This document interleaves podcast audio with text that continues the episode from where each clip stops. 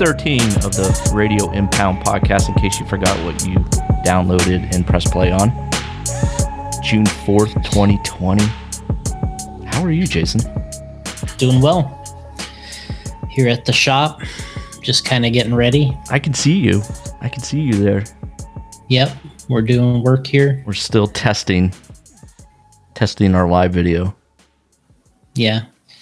So everything's going pretty good here. Just been really busy and um, looks got like a lot you of got projects. a looks like you got a bar back there. I see a bar stool. What's going it's, on? Uh, it's just a top, it's a tabletop. I thought maybe you served drinks over there during the day or something. Looks like some, you could have a bartender back there. No. Not that great. Personal bar inside his office. That's like uh, there's a show on Netflix called Mad Men. I don't know if you've ever seen that, but kind of a good show. But uh, every office, it's you know it takes place in the 50s, I think, mm. 50s, early 60s. Every office has bar in it, like a little bar, and every they're always drinking and they're always smoking, like 100 percent of the time. So you go in somebody else's office, they pour you a drink you go into the other guy's office, they pour you a drink. Like if they're just drinking and smoking all day long. Wow. So it's not like that at JC. No. Okay. I was just wondering what that was back there. You take note of my uh, plaques back there. No, the whole thing looks good. You're set up. I got a lot of number Looking, ones up there from Maifield. Yeah. 13.5 four wheel buggy. You got the AMS 10.0. Yeah, you got some good stuff. Yeah. Yeah. Basically a winner. Yeah. I'm a winner. When people come over that don't know anything, I say, "Yeah, I won those." Yeah, this is just a small. I only keep the first. no, everything's going good here. It's busy, and now we're starting to get some races start to starting to kick a little bit. Got a couple races that are going to be coming. Um, oh, I saw you were racing so, over the weekend. Yeah, we had some club races uh, back uh, did back to back weekends for club races. Me and Paul raced over at SS Raceway. Lee Setzer, you know, he was just on the show. That's their track, and uh, and you didn't make the trip to Carol Baskins. No, I looked it up though. Yeah, it 30, was, 30 was minutes 30, away. Yeah, it was thirty minutes away, and I was like, you know, I thought that was across the street. I was like, damn, you got to go over there and get a picture, dude. But tomorrow we got the Super Cup actually on Saturday uh, as a Super Cup. So uh, we got Spencer Rivkin. Uh, he flew flew in from Arizona. He's going to run the Super Cup this weekend. Oh, nice. So he just he wanted to get he just wanted to race. He's ready to race, get out there. So yeah, I saw his post. He's he's jacked up. Mm-hmm. They uh doing the pit stop challenge. I see hashtag pit stop challenge. Yeah, Barstool Sports puts up uh, sports is back. They put up and they put up an RC video of pit stop. Can mm-hmm. you believe that? Yeah, I mean, I, I think I, I don't know if that's the I don't know if that's the biggest hit we've gotten, but uh, it's one of them. I know that video that was from Red RC of a Lee Martin. to he? I think he passed Bruno. it was one or the other, or was it? Uh, it was I don't know. It, it, was Lee Martin and somebody else. They had a big that thing went viral too. Uh, I forget who picked it up, but one of those type of things picked it up because it was a really good race and, and uh, exchange of the lead they had, and that got picked up. Has a ton of had a ton of views. Uh, but this is that that pit stop with Chris Fail and I can't remember whose video actually was, but Chris Fail was pitting, I think. That pit stop uh, that Spencer just did with Jackson, though, that's pretty legit. That's going to be hard to uh, beat the yeah. technique of that one because he got the car on the jump with the one hand. And then what was kind of cool is Jackson finished it off with jumping off a pit lane and kind of onto the straightaway. So it was a nice move. Yeah. What's funny is I know there was a Roar Nationals once where Maifield was uh, he was jumping into the pits like that. Like that's how he was doing it during the race. Like he was jumping, like he was jumping three quarters of the way down pit lane. wow. and that's why track started putting a bar in the uh, in the pit lane at the beginning of the pits because guys could jump in like that, and, and it is it, you hurt you can hurt your pit guys and you fly off if you're not you know lined up you can fly right off into a pit guy. So So now they stop that. yeah, you, they got a little like a you know like a height um, a little bar on top of the pit lane. So if you come in too hot, the car just goes whack and the wing hits the thing and then you like bounce back. Oh. Uh, it's pretty simple, but it works really nice. I think I had something to do with Barstool Sports finding RC cars, RC racing, because I What, what'd you end up doing? I sent in a Radio Impound podcast T-shirt to David Portnoy because he's been Okay. during the quarantine. He's been doing unboxings. So you send him shit to his address, and he was opening them up on uh, Instagram Live and stuff. Is this the guy that you kept sharing with the pizza? Yeah, exactly. Yep, yep. Okay. One bite, everybody knows the rules. He does pizza reviews. It's good. That's actually a And- that's super funny.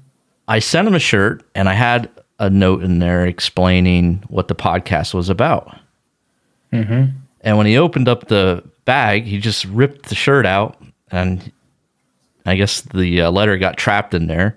And he just held it up to the camera. I showed you the video. He held it up to the camera, and he's just like, you know, because his name, I had his name put on the back of it. Carpies did it for me. Okay. So I had Portnoy on the back of it, in the front, the logo, and he read it. He's like radio. Well, he said Radio Pound podcast, but uh, but I'm thinking maybe he read the letter afterwards and saw it and read it, and then uh, you know I explained to him what the podcast was about. And I was hoping he would have read that on you know on live, but hey, I think I like to think maybe I had something to do with it. They searched it out then. You you might have. yeah. You know what? And they got him some good traffic. They they did uh they they won the internet for the day with that thing. Sure did. People in the comments were like, "What is this?" Like there was a lot of people that didn't know what it was about. Mm-hmm. So it might have turned on a lot of people to RC. Yeah, I, I mean, who knows? That's all. Maybe that's that's the kind of action we need. So SNS, what did my boy get there? Third, I think. Yeah, that was me. What happened, Jason? I TQ'd and got third. All right, yep, you TQ'd. We'll take that. You know, and it was my first. Or no, I, I raced back to back weekends, but the one before was the first time back racing since I think I ran the Super Cup in February, which I drove horribly in. Um, yeah, I hadn't raced a while before that, but yeah, I- it feels okay out there. I mean, I hadn't ran since February, so and then in general, just being a little rusty. But I actually was doing better than I thought I would probably. But it, it is it's tough now because especially these the younger the younger guys, they they just drive the cars so hard. You know, they they push it to the limit. Um, they, I, I think, what they're concentrating on is you know they, they like almost the fast laps. That's what they're looking for. And they really concentrate on pushing as hard as they can. And they make mistakes. Um, these guys make mistakes doing that. But they're so fast they can afford a couple mistakes. And but in the top end of racing that's kind of how the very fastest guys are in racing now where you know the the Maifields and these guys um, when they're at their f- quickest at their fastest they can afford a mistake or two and they can still be in the top five typically um, depending on the size of the track. So these guys are definitely pushing to the limit whereas when we raced in my day um, it, it was more about the five minute run or at least that i was was for me because i always felt like at the end at the end of the race or whatever we did i always felt like if i couldn't do the the five minutes clean then the rest of it wasn't worth it because i felt like you get into a main event, you get in uh, multiple qualifiers. You have to just be consistent. And the more consistent you can be with speed, I think you improve your chances. And so that's still my strategy. I think I, I, I have, a hard time pushing past a limit that um, some of the younger guys drive to. They drive to a, a much harder pace. And so, anyway, what ended up happening was uh, Lee, you know, this was a club race, but we got Lee down here and then Julian Olivares, and they're really quick. Um, Paul was in the race, and Ryan Harris and myself, and we all just kind of Lee Lee and Julian were definitely quicker lap time wise, and they were leading throughout the the qualifier, but they made mistakes, and I got in the lead, and I didn't. I had a five minute run without any crashes, and and it still was the fastest time. So, and then in the main, I led for about a minute and a half or so. Um, I made a mistake, and then Lee kind of got tangled with me when I was upside down, but he got around me. So then I kind of got back in the second. Then me and Julian had a good race, but I was definitely not as quick as those guys, but I felt a lot more confident uh, driving at uh, driving the track. So it was fun. I mean, it, it's it was great to get out, uh, be around other people, and um, just do some racing. This is episode 213. Who's our special guest with us today? Dan Wyatt. Dan Wyatt. Yep. Bray Wyatt from WWE. Dan the Man. And give me a little bit of lowdown on Dan the Man. Dan's just been around an RC. Dad was a avid RC guy, and then they were able to get into it together. We'll kind of go over that a little, but I mean, the best way is just going to be able to talk to him about it and and uh, get the lowdown. I mean, he's raced everything from you know buggies, trucks, fifth scale, RC monster trucks. I think he his preference is uh, RC monster trucks. And uh, very good RC painter. He's painted a lot of. Oh, we have a painter on the show. Yep. Oh, we are talking about having that. It's cool. Yeah. We got some good stuff. All right, we'll take a quick break and load up on the seltzer, and then we'll be right back with Dan Wyatt.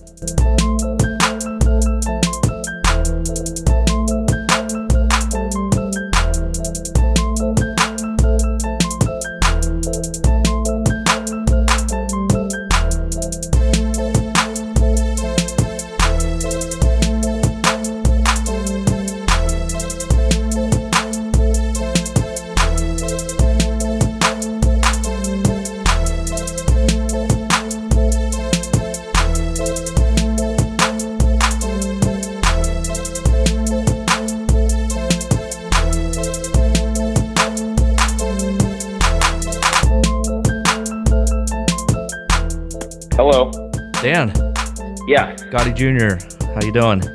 Good. How are you? All right. And I got Jason here with me. What's Hello, happening, Jason. Dan? Oh, not too much. Just um, getting back to uh, regular uh, regular life now that uh, that they call me back to work. So uh, oh, so try and get get back into that whole swing of things. But uh, how are you guys doing? Good, good. Appreciate you being on the show. Oh, hey, no problem. Yeah, we were um, we were talking a little bit earlier. We were getting some new things, kind of trying to try some new things here, getting this the podcast set up, and uh, we got this uh, programs we're working with, and uh, in the future here, Gotti's going to get this set up so we got some. We can do some live stuff too, right? Yep. Very cool. Basically, what we kind of like to do is run through, uh, you know, since it's an RC show, we talk about RC. So, uh, and you know, I know you have a real deep RC history. So, I don't know if you want to kind of briefly describe kind of um, getting into RC and your involvement, kind of how you got started and getting going, and the different classes that you've kind of ran over the years. I Okay. guess. Yeah, sure. Um, well, uh, I would say I started. Actually, it was my dad that got uh, kind of got me started. I um, the only thing we had um, when growing up, first truck I ever ran was a uh, was a Tamiya Bruiser, the uh, the the three speed truck. Wow. and um, I was pretty pretty young um, to the point of um, where I was like t-ball and doing stuff like that, like really young sports, and I wasn't really that uh, wasn't really taken with all that stuff. And um, one day, uh, like we went to uh, went to an RC track. It was an indoor dirt track, and uh, my dad's like, "Hey, what do you think of this?" And I was basically hooked ever since. Um, and I, uh, so we got like a RC10T, the first one, the, uh, the aluminum tub truck. And, um, I don't know. I was, I was terrible with that thing. I was, um, it, I wasn't very good to start off with. And, um, and I, I, I swear I like the joke was that I'd take home more of the track than, uh, than any trophies because I was hitting the walls all the time. But I, I I don't would know. do. I think it was, yeah. What was that? That's what I would do. I, I was doing that too when I was racing back it was yeah it was pretty bad Uh, but but you know what though like it didn't really bother me i uh i mean i i had so much fun because there was a lot of people um that were my age a lot of you know other racers and um and the track it was a friday night thing so um what it was is i mean i was i was still in elementary school when i started and um, the whole thing was if I didn't get in any trouble that whole week, then I got to go racing oh, wow. Friday night. Yeah. So that's that was the incentive, and um, I mean it was a blast. That the the track that I mean I I- would like to say this is probably like one of my favorite places to race. It was in um, it was here in Michigan. It was in uh, Canton, and it was an old warehouse, and they had a humongous track. It was uh, really well known, and actually at the time. That's where a lot of the, the best drivers in Michigan were racing. Alan Horn was there. I mean, I grew up racing against Alan when I was really young and um, yeah, it was it was pretty neat um, back then doing that stuff. And you know, unfortunately, the the track closed down. Um, I would say, God, that had to be back in like the I don't know the the early '90s, Mhm. mid '90s is when that track closed down. So I kind of took a a break there. We got into a few other things. I started middle school, and um, I still I got the bug. And the the best thing was is um, we basically found another track that wasn't too far from home, and um, they were racing clodbusters there. And I had a clodbuster that had a very like a, a rudimentary chassis. It was but an early sassy chassis, and I had oil filled shocks from Trinity. Jason, you probably remember all that stuff too. Like that was Uh, top you, of the you line. just got back Gotti's you got Gotti's attention with Trinity oil filled shocks. Yeah. Oh, yeah. Well, yeah. You know how how hard it is to find those Yeah. nowadays too. Mhm. I've got I've got a humongous collection of that type of stuff. Wow. Um, and and the thing is, is like I I collected that stuff when I was going around hobby shopping, kind of like what what Fred does. I would pick up anything that was vintage like that, just because I loved it. You know, it wasn't for you know what I saw in the future. It might be you know how how rare it was. I just liked it back from when I was a kid. So, um, so yeah, so so back to uh, to that. We we I started racing at this um this next track, and it was it was called uh, it was Downriver RC is the club, and um, and it was re- it was in a small like hall, like there'd be a there was a bar in front, and then you'd go into the back door area, and there was this small little like hall area, and the track was tiny. I mean, it was probably one of the smallest tracks you guys have ever seen.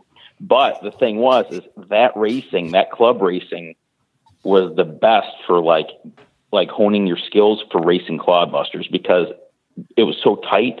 You had to have your steering really working well, and you had to have the trucks working well. I mean, we could keep up with stadium trucks with these clodbusters back in. Um, I would say that had to be the uh, the late '90s, early 2000s.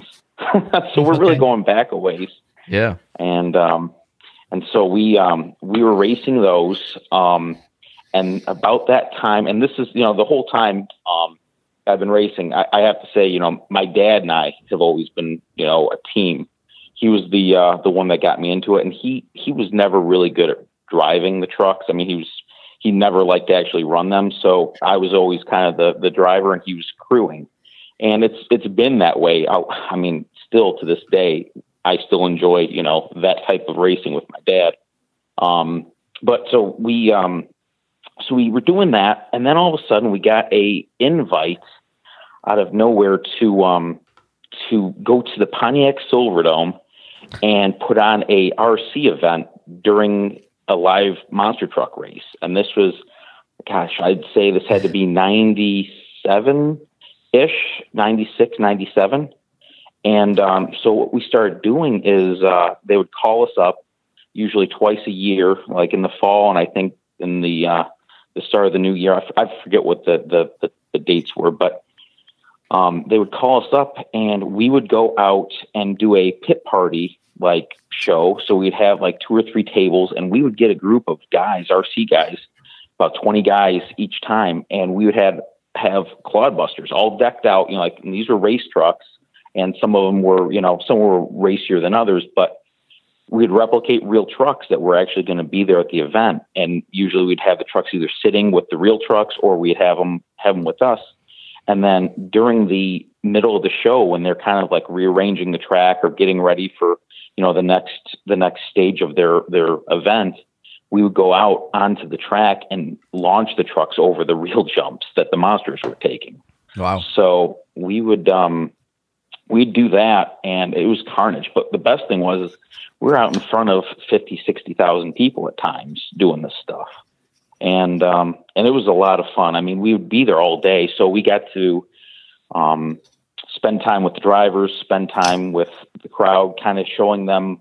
Um, you know the trucks, what they can do to get into the hobby, and it's funny because it's we do that nowadays too when we do the World Finals in, in like Vegas and Florida.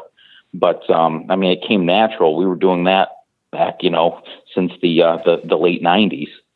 Um, so we, we did that. I think we did those types of things um, alongside of our regular RC racing. Did that for probably a good 14, 15 years, I think. Um, and then um, while all that was going on, and we were kind of got back into things after um, after that first track closed, racing at the small track, really kind of um, getting used to running these trucks. And I mean, if you, if, Jason, I know you remember growing up, there wasn't that much as far as like hop ups. There was ESP, Sassy Chassis, there was Bennett's, Um, there was also a, a, a lesser name, which was Powers at the time, and that's kind of how we got hooked up into um, the, the the NRC TPA type racing, uh, which is more of a timed event. You you're racing yourself. It's not so much a um, elimination bracket style racing. You actually it's a it's a timed event, and um, they average out your times. And by the end of the weekend, whoever's got the lowest time obviously is top driver. Um, but we got into starting to go to the NRC TPA. I think 97 or 98 was my first year of doing that. And um, it was it was unreal. There was so many people doing monster truck racing, and it. I mean, it was it.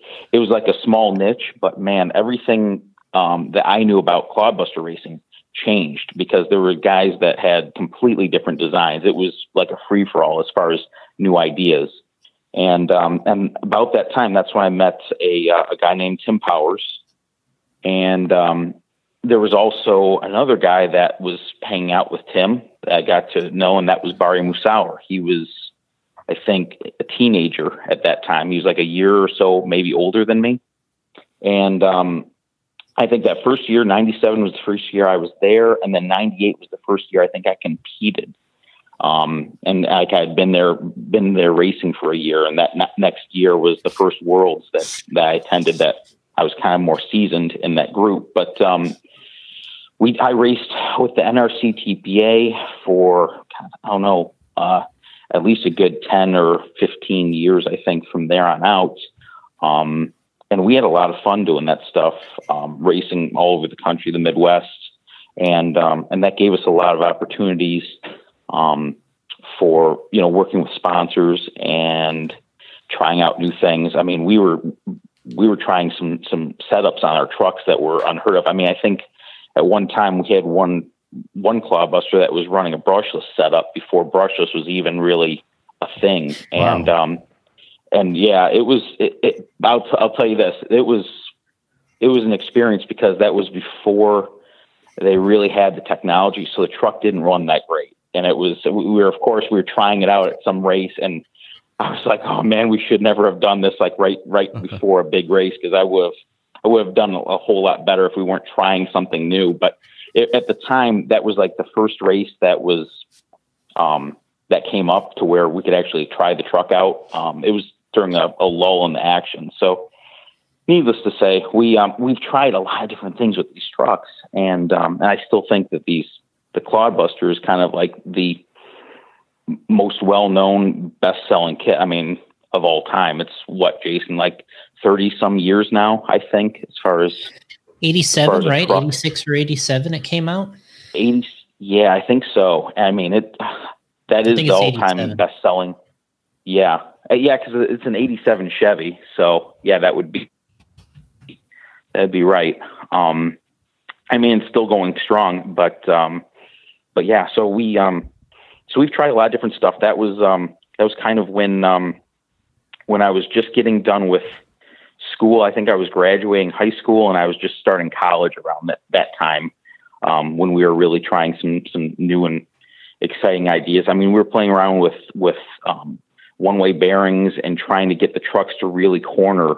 Um, and we and we at some point in time, um, you know, we we started working with Tim Powers. We developed a, a Powers chassis that was um, that we actually sold to the public for quite a number of years, um, and it was it was a pretty robust robust system. Um, and so my dad was part of that with Tim, and then um, and around that same time, my dad was the um, the director for the monster truck segment of the NRC TPA. So while racing and doing all that stuff, we we kind of tried to improve what the NRC TPA had. So I think my dad um, and I were the first to get them their real timing system to get things up and rolling, um, setting up. Uh, setting up we did all the, the the new ramps built all that stuff and it was it was a lot of fun. We we we were very involved with the monster truck segment of of NRC TPA, um, and there was a lot of a lot of good drivers too back back then. And and it's funny because now a lot of them are coming back into the sport, and it's like refreshing to see some of these old faces. And um, but yeah, so we um, we were racing with that, um, and around I would say about that time of was it 2009, somewhere around there. I kind of took another break because I wanted to try messing around with a real monster truck.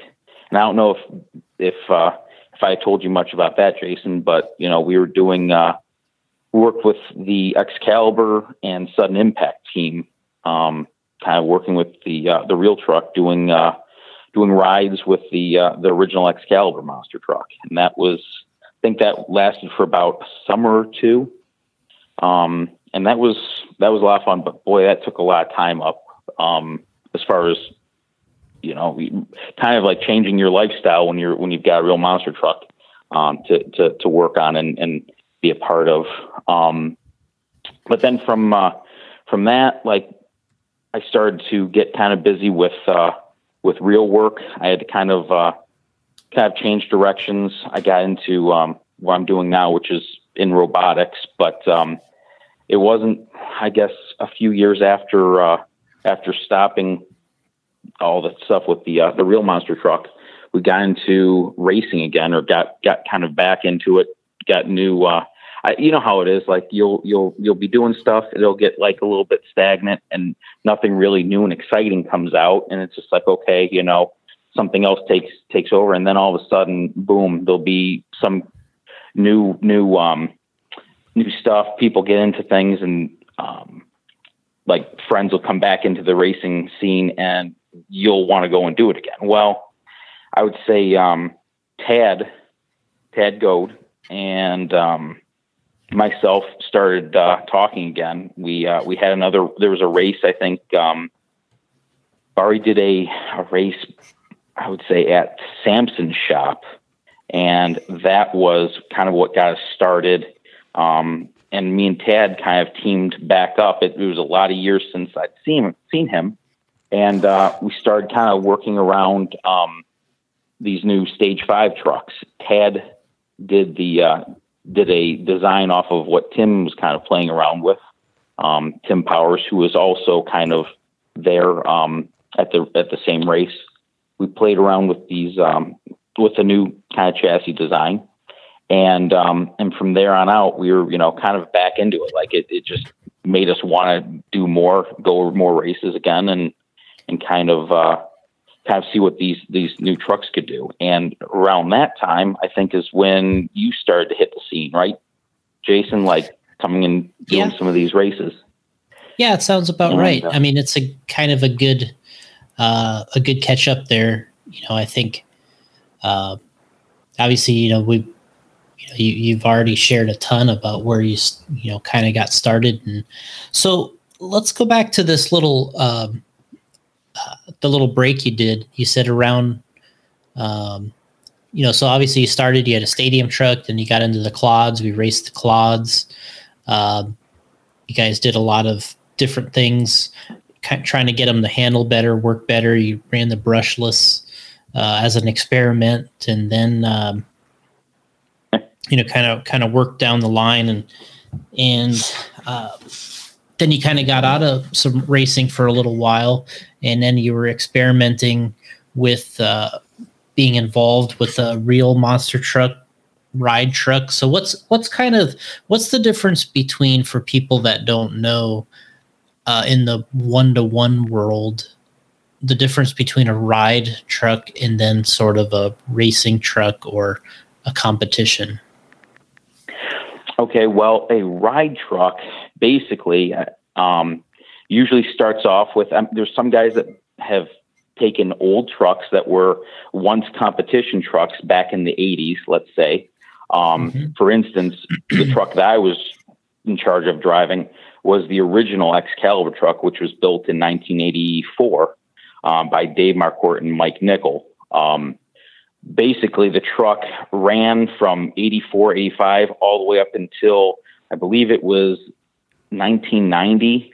Charlie Pauken uh, ended up, it, the truck got wrecked and they sold it. And from there on out, it, it kind of moved around the country. And at one point in time, somebody decided to rebody it with a newer Chevy truck body, which would have been like a, a mid 90s.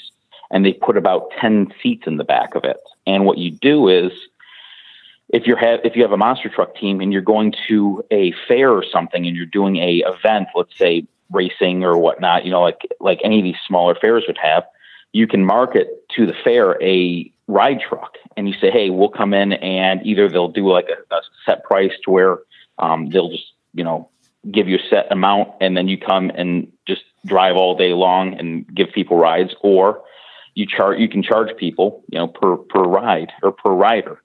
Um, i enjoy doing this because one it got me a chance to actually drive the truck that i loved as a kid but two i mean i got a lot of seat time driving this truck i think like hours upon hours each time i i, I tired the thing up and was able to go and take people for rides um, you know, it was a set, you know, obviously a set course, but um, the difference between that is, I mean, we had people in the back. There was a roll cage, but I mean, you can't really do, you know, it's it's not like a race truck anymore. It's it's definitely more of like a people mover. But the funny thing is, is you know, what can you do with 80s monster trucks nowadays? You know, they're not really, you can't really market them. This is really the only way that you can do anything with them. So, um, as opposed to current race trucks nowadays. They are fully tube chassis. They're more like giant, I would say a dune buggy, but I mean they're they're they're state of the art where they can go out there and, and do shows and perform like what you'd see in you know Monster Jam and whatnot. So that's kind of the difference between them. So you were talking about the difference between uh, the trucks, and uh, you're basically getting into how the new ones are a little more like dune buggy, tube chassis, which aren't as uh, easily converted to a uh, ride truck where you can put ten seats in the bed, right? Right, right. Um, and that and that's the thing is, uh, there's been a few trucks that I know of. One, Deal Wilson for Virginia Giant built a ride truck specific, like modern truck, and it's incredible. It's it looks like a race truck, but fully outfitted with seats, and that's probably the coolest one I've ever seen. But yeah, most of the time, I mean, it's it's you know some type of vintage truck, and uh, and usually it's it's cool because the ride trucks usually have a ton of history behind them, and um, and that's what's always neat is that there's always stories. But um, yeah, I mean, I I I absolutely loved doing that, and um, and I had a ball. I mean, it was once again I uh, I kind of got my dad involved, and so him and I were doing this stuff um, together along with the uh, the Excalibur team, and um, and yeah, we got to be a part of the Excalibur 25th anniversary.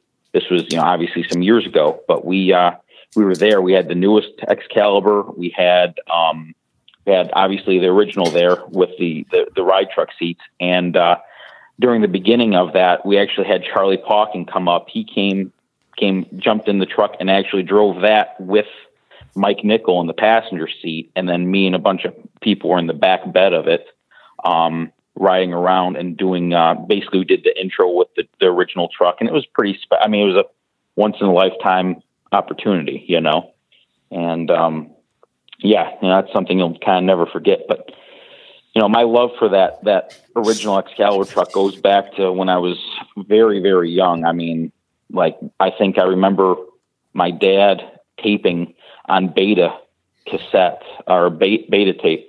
He um the 87 Buffalo New York show. Do you remember that one, Jason? That's the one that Bigfoot won. yes, that's the one that Bigfoot won. yeah. Yeah, but you know what though? I still say to this day that has got to be probably one of the most colorful events with the coolest truck pair up. Like it, it was unreal. And um and man, I I would have killed to have a final between Excalibur and Bigfoot at that time because that would have been one heck of a race. I don't know if you, mm-hmm. you knew the background, but but they sent Vic Ford well, actually, Bigfoot sent Jim Kramer with the newest truck. And it was because they heard Excalibur was going out there and beating a lot of people. So they sent their best out there. And um, Excalibur guys saw when Bigfoot pulled in, They're like, oh man, Kramer's here. Like, we, we want you this time. And they were like, it was, th- that wasn't just a race. That was like a battle out there. And, oh, it, it kills me that, that, the uh, the distributor blew on on the starting line for Excalibur because that would have been a heck of a race. So, yeah, um, I, I, don't. I mean, I remember watching that as a kid when it was on ESPN, and you know, you kind of you took for granted. Or I mean, at least I did.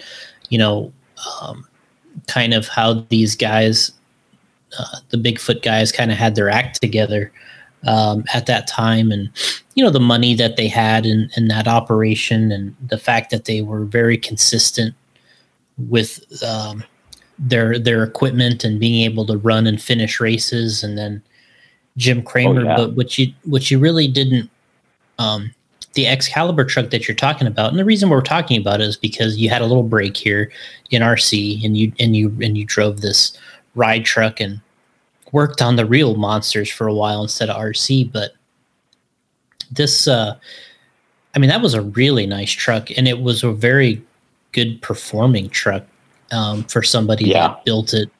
Uh, you know, they basically built it in a garage, right?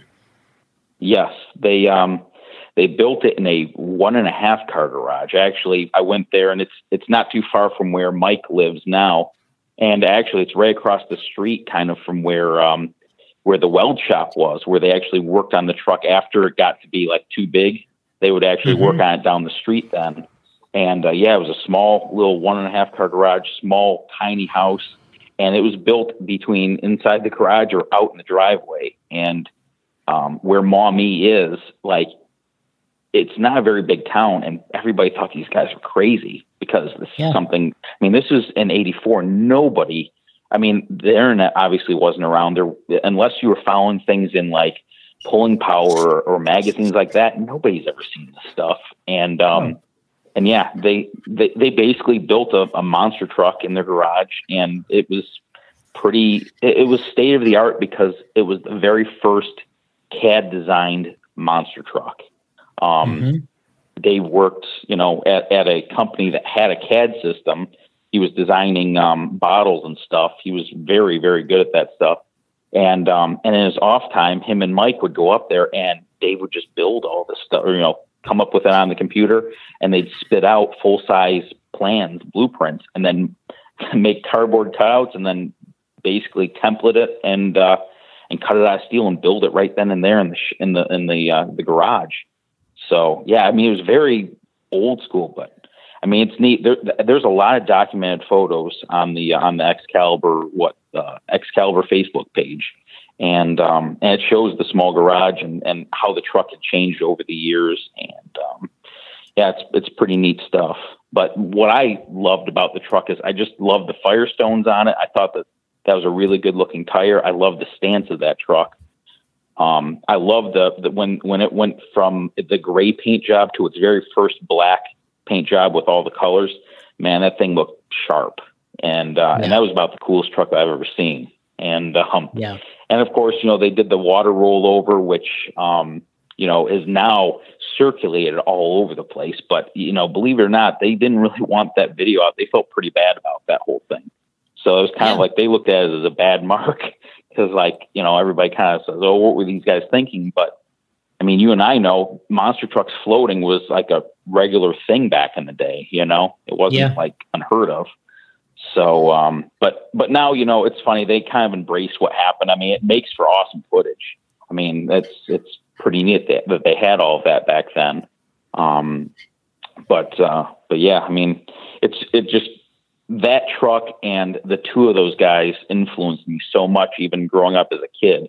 Um, and that's why I always tried to run Excalibur this or that, you know, on on my trucks or do uh, do whatever I could because I I just really liked the way that, that team, you know, built their stuff. I always thought the trucks looked really cool. But what was funny is that they didn't have a humongous budget. I mean, it was two guys. They had regular jobs. This was a side project for them, and uh, and they really gave Bigfoot a run for their money. Like pretty much every time they had to line up against them. So yeah, I mean, pretty neat for what those guys did. But uh, Yeah. And, yeah, uh, isn't that? I would say know- that's like your third favorite truck, right? Your third favorite, Yeah. Jason? Yeah, I think it is. I think it's Bigfoot, Gravedigger, and Excalibur, something like that. I'll have to go back to my list.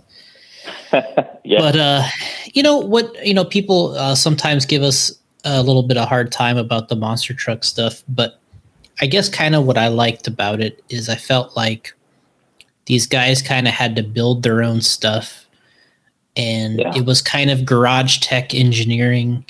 They didn't have a you know just tons of money being thrown at them, and they got to all make it different, and they got to go see how it worked and against each other. And they developed kind of a following and you had to have your own name and your brand. And it wasn't given to really any of these people. They had to really earn um, yeah. what they got and they had to do all the work. And it wasn't like you had millions and millions of dollars to somebody push to you and just said all right, Yeah. you know here's all the best engineers here's all the money.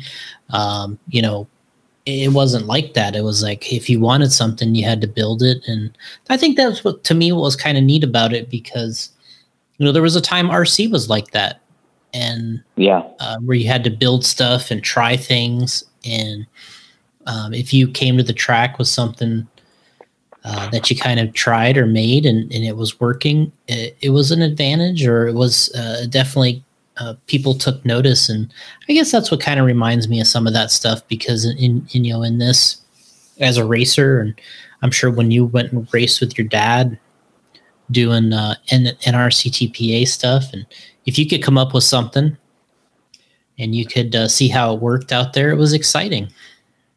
Oh yeah, yeah. Um, I, I totally agree. The the the early stages of monster trucks really were individual just as much as the drivers. You know, I mean they they and you could see it in the performance too. You know, that was also what was pretty neat is um, is that you know now you go to a, a, a race and you you expect a certain level of performance of of you know the grouping of trucks, right? But back then, you know, there might be only one or two amazing hits throughout the night, you know, that were just like awe inspiring, you know, and now it'd be kind of looked at like, wow, what a not really that big of a deal. But back then, if you were clearing three cars, four cars, that was something something amazing, you know. Um, mm-hmm. And plus, it was amazing on those drivers because that just killed people, you know, as far as like their backs and everything. Because the technology for safety wasn't even really there as far as seats and for like Hans devices and all that stuff. That was best you had was like that Simpson like neck donut. That was about all you had back yeah. then. But uh, but yeah, um, yeah, so, for sure. I mean, and, and then go ahead. So you got into this, uh, you know, this break. We did you did the ride truck and all that stuff, and you kind of transition. Uh, you're talking about sort of putting this event or get together uh, that Barry, you kind of got back together with Tad, and then uh, was it that was the uh, the four link nationals? Is that what it was? Yeah, that was. I think that was that was the four link nationals. That was the first one that that me and Tad were kind of back into the the the swing of things as far as racing. Um, and then um, we uh, from there on out, we the first stage five truck um, that I ended up getting. I think that was um, Vegas was the first year. That was my that was um, when the two new trucks were completed, and we took them out to Las Vegas for the very first um, RC what Monster Jam RC Monster Jam World Finals. Mm-hmm. Um, and uh, man, that was that was quite an experience because that was the first time I ever actually had to fly with all my gear in two big bags. And um, if you're going there and you there's no hobby shops around in the area and you have to perform for like two or three days, you got to have parts and everything to to keep the trucks running. And um, but luckily, you know, it, it was kind of um, I have usually two two race trucks and then I have one freestyle truck that you know that we can abuse for the the freestyle segment. But um, those the the first time out, those stage five trucks, we did pretty good with them.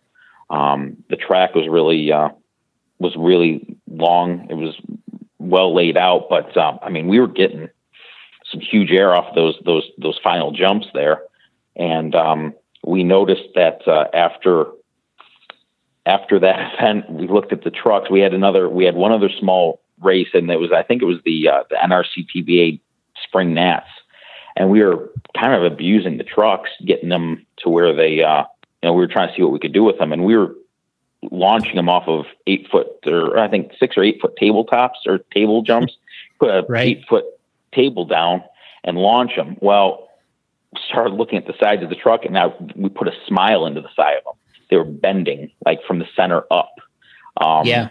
And it was, you know, you know how that goes. I mean, it's so we we kind of reevaluated, and I'm like, all right, well, um, let's see what we can do as far as you know different materials and everything. So I, um, at the time, I was taking some classes at the uh, the college that I went to. Um, this was, um, I think, about a year or so after uh, after Tad first designed the, the first stage five. We um, went there, started talking to uh, the the the machine machine teacher, and um, we redesigned the chassis a little bit. Same same design that basically Tad came up with, but we tried. I think it was. Um, 70 75 aluminum we we we went with a different aluminum i can't remember exactly what the, the grade was but we we changed that. Um, this time it was completely like billets, and uh, and made a bunch of changes. And those are the exact same trucks that um, me and Tad race to this day. So we've gone through. I think this will be our coming up our fifth or fourth World Finals. I think with those. So they they've held up, you know. Um, but uh, we've we've had a lot of fun uh, doing doing the uh, the Monster Jam World Finals races with those trucks, and then all the other stuff. Um, and you know, it, it's funny because trucks will run better in certain events, we found that um, that on the more wide open courses, like uh, like down in in Florida or in Vegas for these World Finals events, it, it they work pretty well.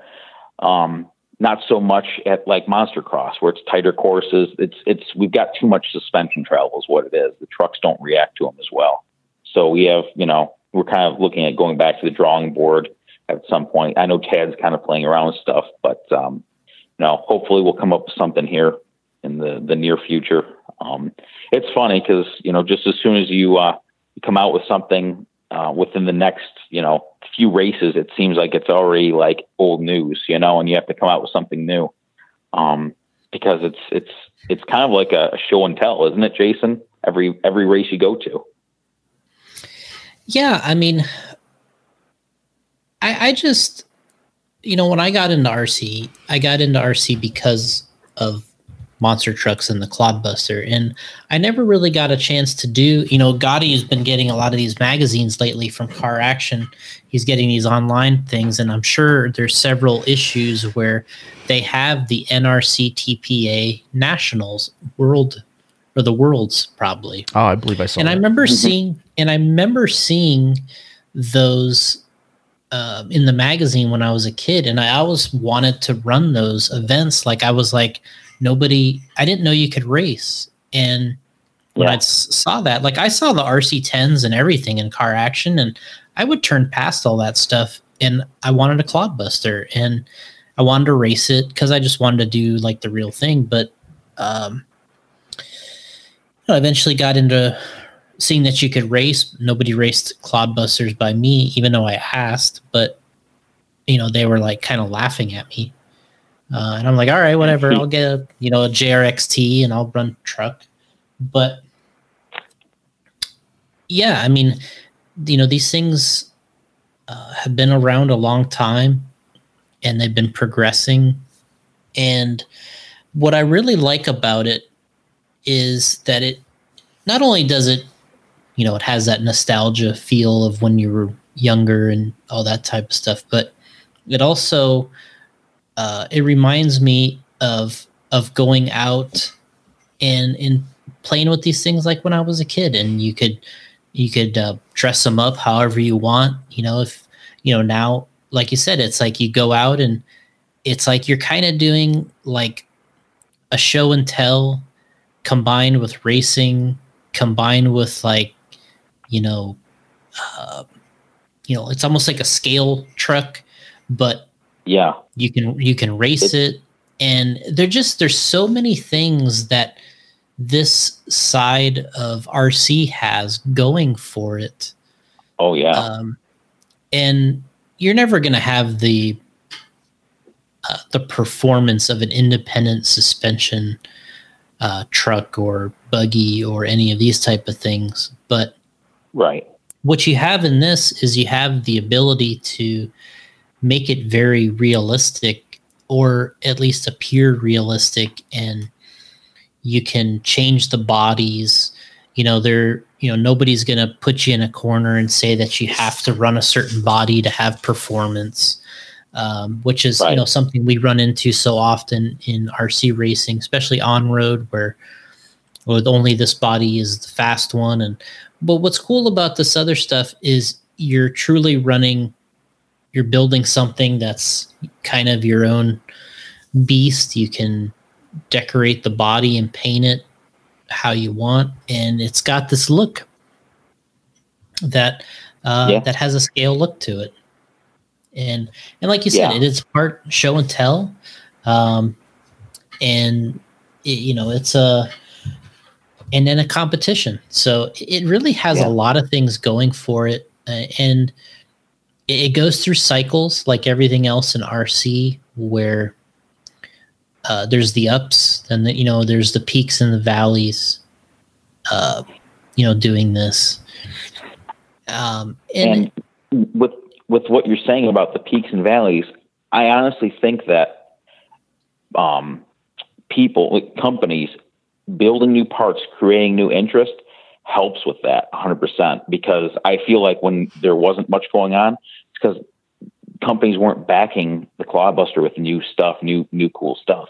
that's why I think we're it's so hot right now is because there's there's new stuff coming out all the time now, and Yeah. um, and it makes people just want to buy. I mean, either it's impulse buying or like I can't, you know, I got to have that because you know so and so's got this, and look how cool this is, and I mean that helps a lot. Um, Yeah. and and plus too, I mean, you know as well as I do. Once you build one and you have it, you're like, oh, I want to build this truck now. I want to build that one. And so you start collecting trucks and start building more and more because you want to have these scale recreations of either your favorite trucks or, um, or you know, there's always something new coming out that you just got to have. Um, I know that I'm I'm guilty of that, or even bodies. You know, a lot of trucks you can have five or six different bodies that you could put on them depending on which look you want to have, and you don't always have to build a whole new truck just to have a different model. You know, um, Mhm. there's there's just so much you can do with them. Um, and then also, Well- you know, you're we're saying how. Oh, go ahead. Go ahead. No, I was just going to say what I. The other thing that's interesting is when you go and race these things, um, you don't necessarily go by your name; it goes by the truck name. Yeah. Um, Yep. So it's interesting because I, even though I did a lot of clodbuster running when I was a kid, I never raced. And then we got into this, um, you know, the way that you guys have always raced uh, in NRC TPA and all that stuff. And then you start going by the truck name, and it's, it's, you know, it's like you know, Bigfoot four driven by so and so, and uh, in RC racing, it's only your name. So Yeah. so in this you have the ability at a lot of these events to run multiple trucks.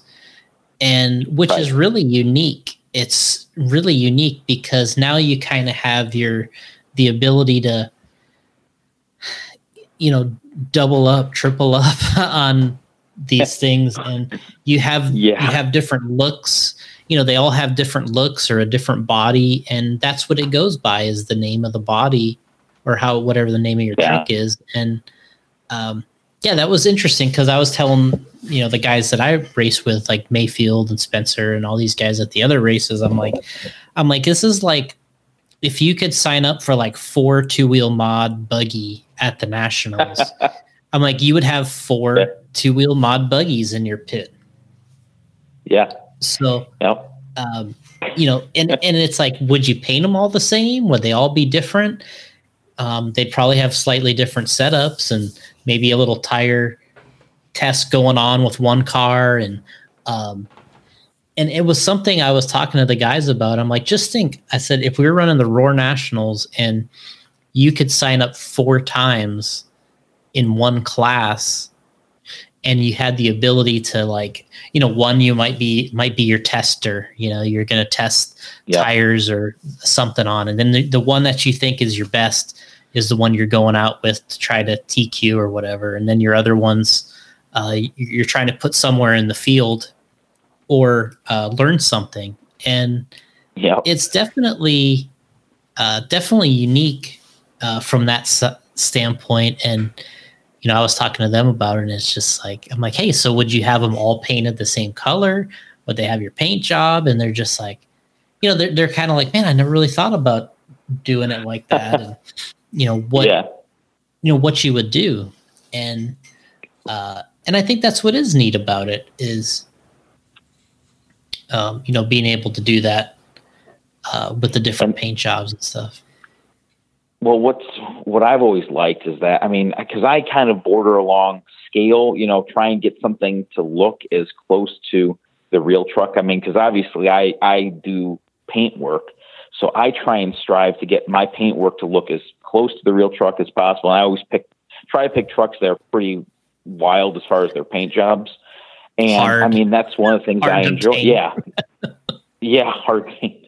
And I, I always enjoy that, but like I love to build trucks of trucks that I loved as a kid, you know, ones that, that I can say, yeah, I remember watching this video and you hear the name being called out and you're like, oh man, you know, and you can watch this video, I don't know how many times, you know, as a kid. And every time when they go to line up, you're like, oh man, this is going to be good. Even though you know the outcome, I wanted to build, you know, trucks that were, were sentimental to me that, that, that meant a special place in, you know, my heart. So, Um, so that's why I would always do like the school Bandits, the Excaliburs, Goliath, and all that. And um, and really, yeah, I mean, you you go out there and you try different things. Like you know, well, retro is we can talk about that too. Retro is completely different than race, you know, pro mod or you know um, that sort of thing.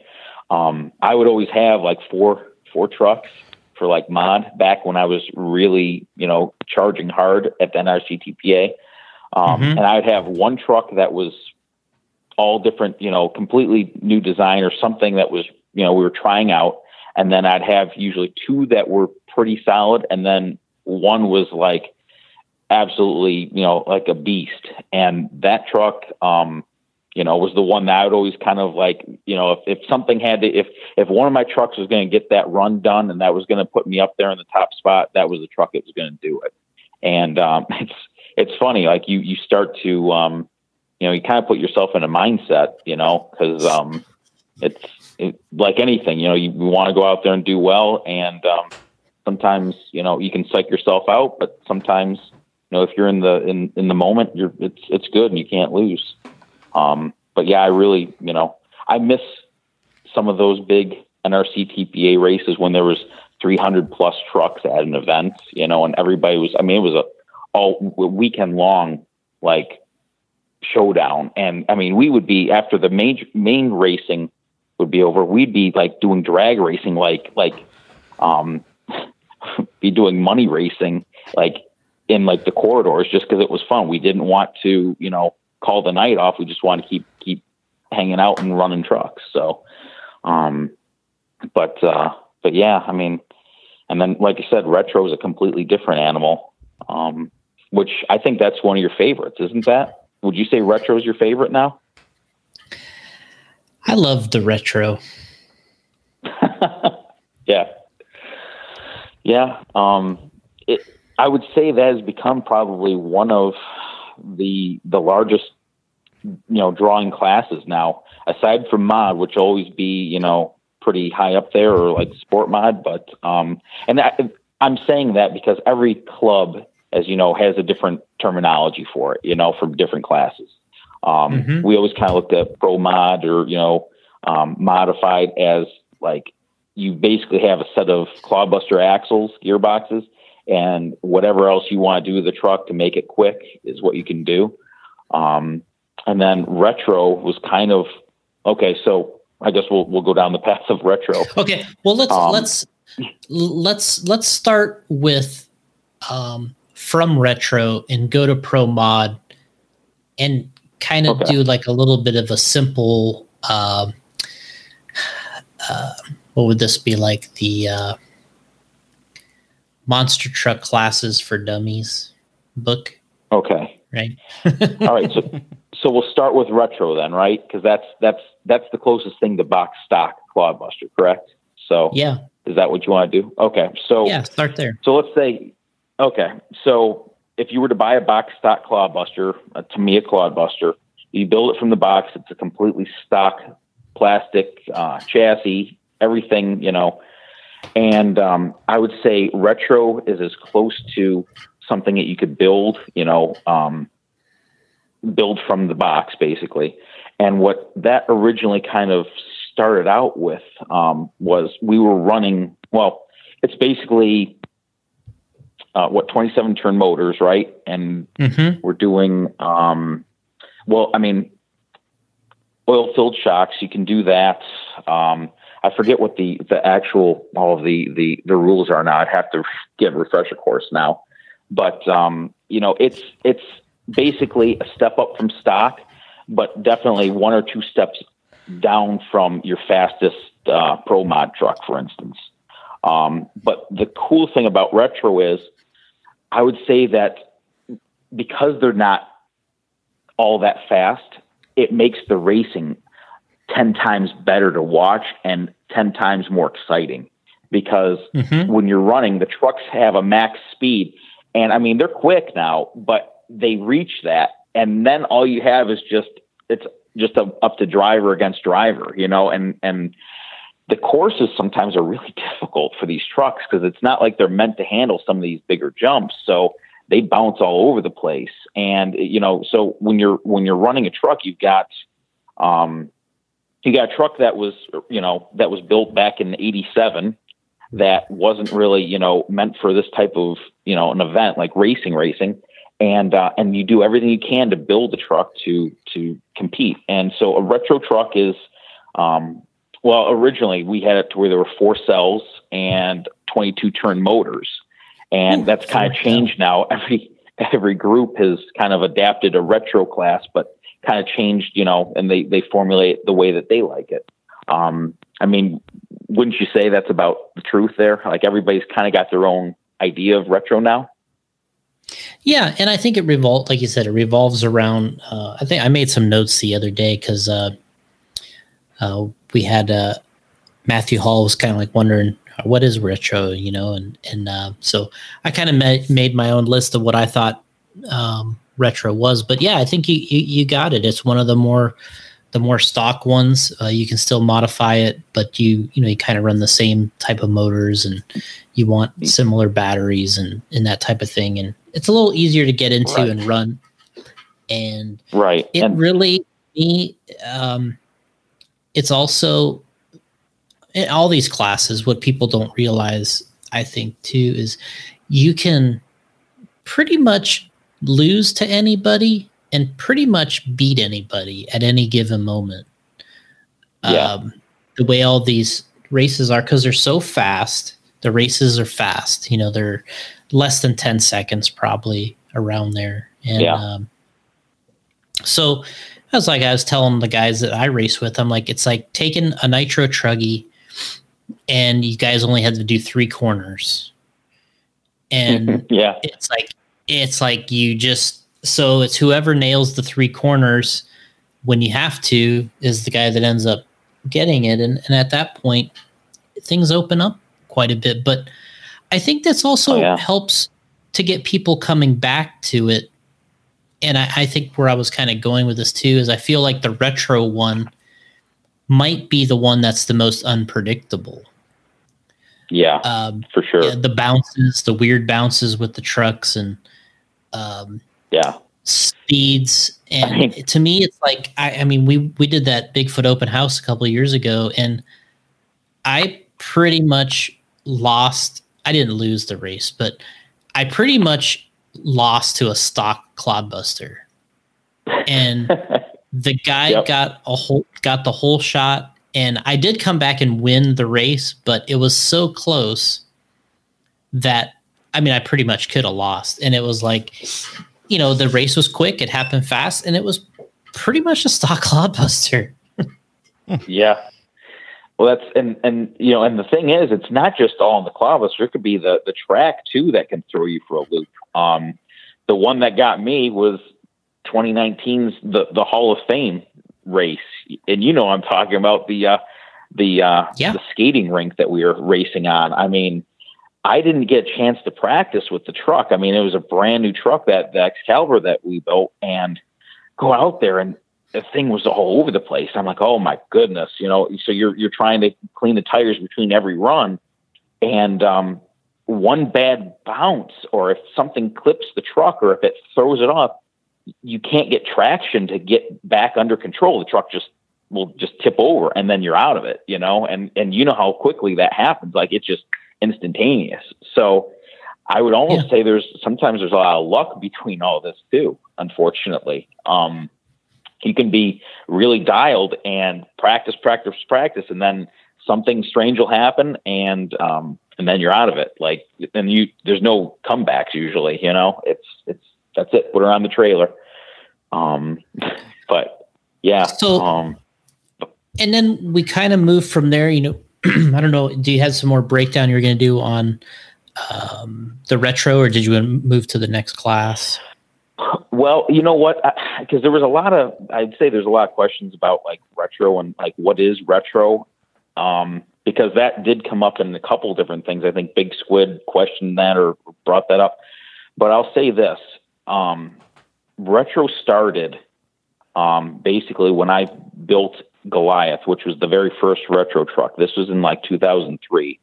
And um, mm-hmm. the whole concept behind this was that we were racing pro mod monster trucks. You know, obviously the, the fastest of the fast trucks out there, and it was it was so intense that literally, like you know, everything hinged on you know one run, for instance, right? So you'd be you'd be you'd be stressed out at some of these races because you want to do well and you want to hit all the marks properly because that that's I mean you have to do everything timing of you know getting the the the the, the timing light correct you know getting a, a good good uh, start time all that stuff well I kind of was looking I was like you know what can we do with these old trucks that we can't do anything with you know I had the old Sassy chassis sitting there um, the old Trinity the blue oil filled shocks had pulling headshots. Like, you know what? Like, I'm going to build something that's just fun to go out. Like, we'll do some old school car crushing with it. So I took it to a race, and people were like, you know, I kind of was just out tooling around during like in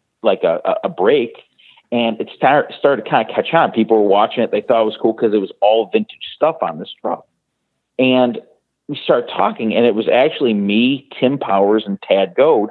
We were kind of all discussing this. We're like, man, what if we built trucks like this. They had to be replica original trucks. Um, you know, so you couldn't come up with a made up name. You had to actually have a real monster truck and replicate that. Um, four cells and just just a hair over stock motors, you know, just something with a little bit more pep, which was the Kyosho Magnetic Mayhems, if you remember those. Well, yeah, I'm sure yeah. you do.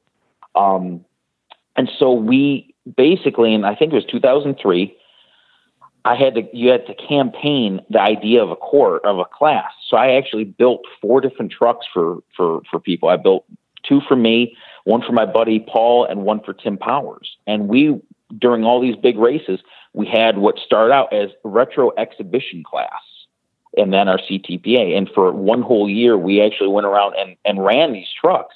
And it was cool because I brought my pulling sleds out. We did, we basically hooked up to the sled, we pulled them, somebody had you had to, you now add a human element to where you have to get somebody to be your your hook man and so you you basically start off you know you, you mash it when the, the the christmas tree turns green you go down about 30 feet you have a hook man run over and they're yanking this this this pulling sled hook out of the back of your truck and you have to immediately take off to continue the rest of the course um, another thing that i added was the use of a mud bog pit, which I know you've probably seen that. Um, mm-hmm. We filled it with popcorn kernels. and okay. when the truck hit that stuff, it was awesome because it just flung popcorn all over the place. Um, and that was kind of what started Retro Course or Retro Monster Truck. Um, it was it, it, got a lot of uh, steam from that, and um, we had a pretty good following. And then, I mean, it, it just kind of exploded from there on out. I mean, I'm I'm thrilled to death that this all happened because um, I mean I loved it because of my love for old school monster trucks and competing like they did on in real life on like ESPN, and so um, that's how retro started basically. Yeah, it's been great too. You know the the the the time I put in with it with you guys and um, and had a blast and and now obviously what's what's funny is that guys have you know now there's stage two retro because they want to go faster which i knew that would happen at some point in time. You know, there's there's a lot of back and forth like retro needs to stay slower. We need to keep them more like you know museum trucks or like you know show trucks and everything. I was fine with going quicker with them because you know that's kind of the progression of the sport in real life too. You know the trucks got faster the chrome and the light bars and all that stuff, all the roll bars came off the trucks when they started to lighten up and really kind of turn into performance trucks instead of just, you know, crawling over cars. So that's where stage two retro came out. And, um, I mean, now we've got, you know, guys that are designing chassis. I mean, I know, know your project and everything, obviously that's, that's coming out. Um, do you want to talk about that too at all? We'll do that at the end, I think. We'll just, okay. you know, kind of give a little bit of a brief on each the different classes and what people can use, and then we'll uh, we'll we'll touch cool. on that at the end. Okay. So um so that's so that's basically retro, right? Um mm-hmm. gives you a lot of different options and it's really good for people starting out in the the monster truck side of things. Um then I would say um, sport mod, right? That's Yeah. That's kind of where I, I would say that's a very large class too nowadays. Um, I don't I don't race a sport mod truck, so I couldn't tell you all the ins and outs of all that stuff. But I would say they're mostly what SMT tens now would probably be the best way to put it. Or would you say there's quads in there too now? I think mostly SMT tens, and Okay. what the the running that I've been doing with it has been. Uh, you're limited to a brushed motor. Gotti would like that Brush motors, Absolutely. and uh, Yeah. brush you know so yeah brush motor uh, 17 turn singles what i think we have uh and a brush speed control i have a, uh Tekin in the one in my uh one sport mod truck and the to be honest that truck itself uh the axial with more uh, stock components is probably very suited to that type of power about a 17 turn six cells anyway so you got an smt 10 17 turn motor, uh, brush speed control, and you you can do some upgrades to the chassis and everything. But in general, it's about the power, and it's a little bit more on just more racing on a budget. And they call them sport Right. mods, and they like to also decorate them or do the bodies more similar to what was running in like the early to mid 90s uh, or the 90s in general and Gotcha. which I like. I, I like also. So I've had fun. I had the. I only have one sport mod truck, but I've honestly I really like driving it because it's not overpowered, and you have really good control with it. And I think it's it's a kind of a natural progression for a guy that has a retro and then he has a sport mod, and now he's really getting his feet wet. Feet wet. Yeah, for sure. You're 100% correct because starting off with something that's slower and then moving up um, is definitely, you know, the way to go. And plus, like cost wise too. I mean, the, the, the, the faster trucks, I mean, you know how quickly those add up as far as, you know, cost and plus trying to find, um, you know, the, the hard to find parts too. Um, when, once you start getting into the pro mod side of things, you're you're dealing with some pretty exclusive parts sometimes, especially chassis, wouldn't you say? Um, yeah, yeah, I think that's pretty accurate.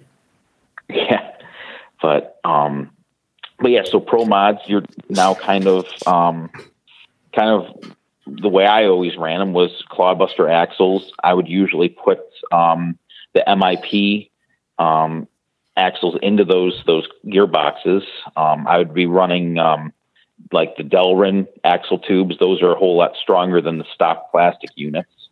Um, and then I usually um, I always had the, the the behind the axle steering setup on on mine, and um, and then obviously your choice of Clodbuster chassis. Um, that could be anything from you know I would say like what the the um, what I'm drawing a blank here like a ZRP chassis, um, Mhm. the the the Terminator chassis. Um, what is that?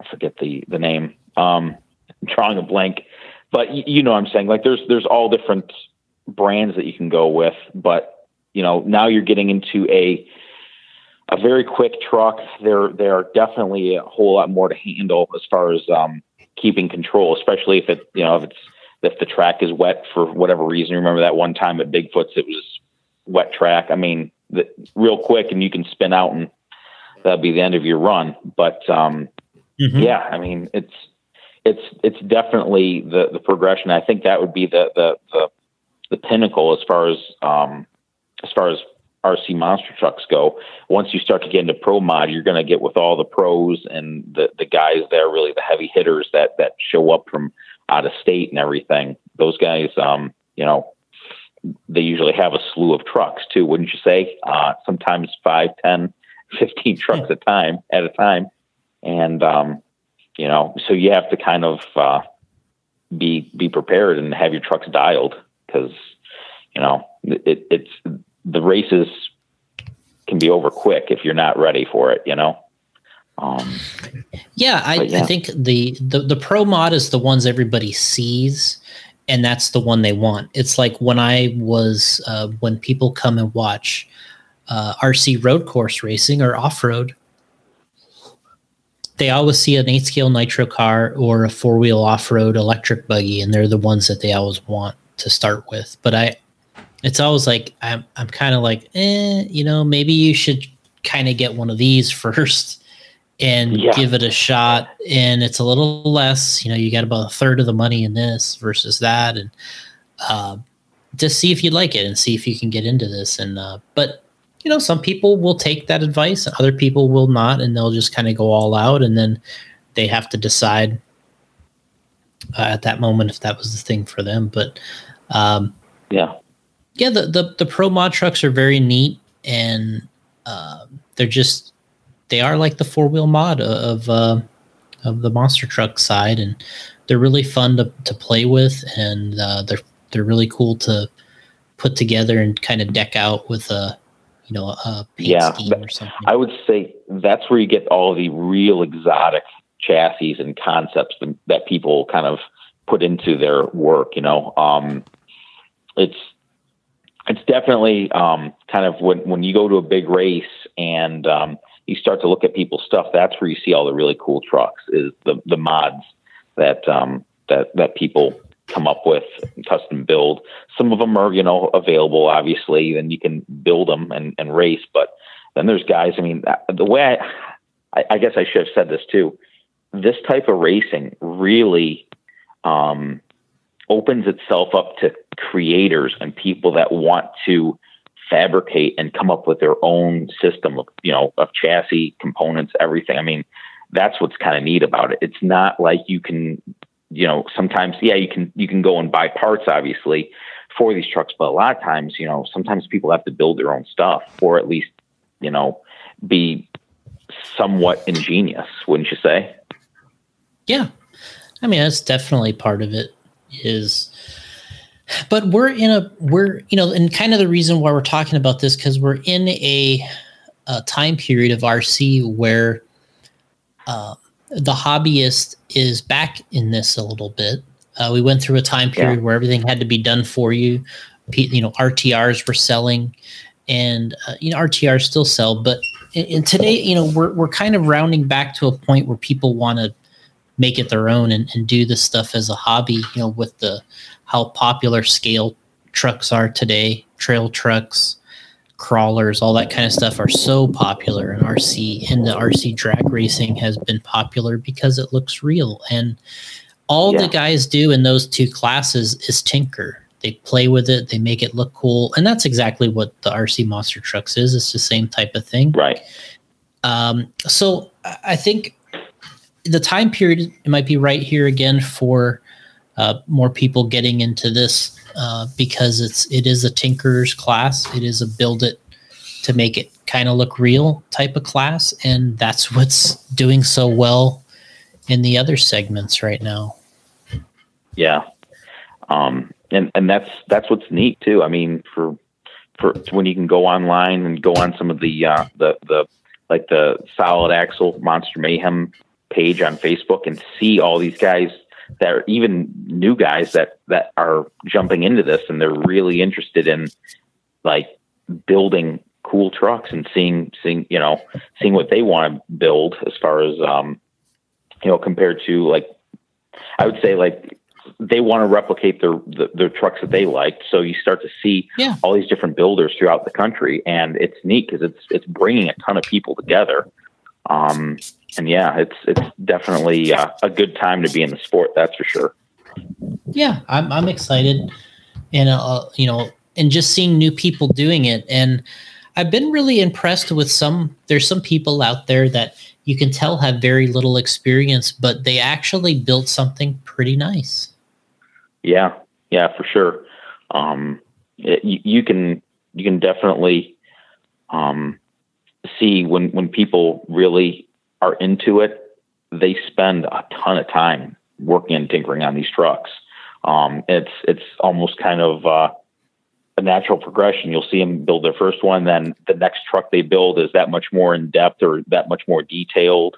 Um, and it just keeps going. And then next thing you know, they're like some of the, the, the stars that are building these really cool, I would say almost like SEMA type vehicles, you know, that if you go to an event, if they're there, I mean, you're, the way I always looked at it is if I knew somebody was going to be at a RC race or a, a, monster truck race, and I knew they were working on something special, they usually didn't tell you. You just knew they were working on something cool.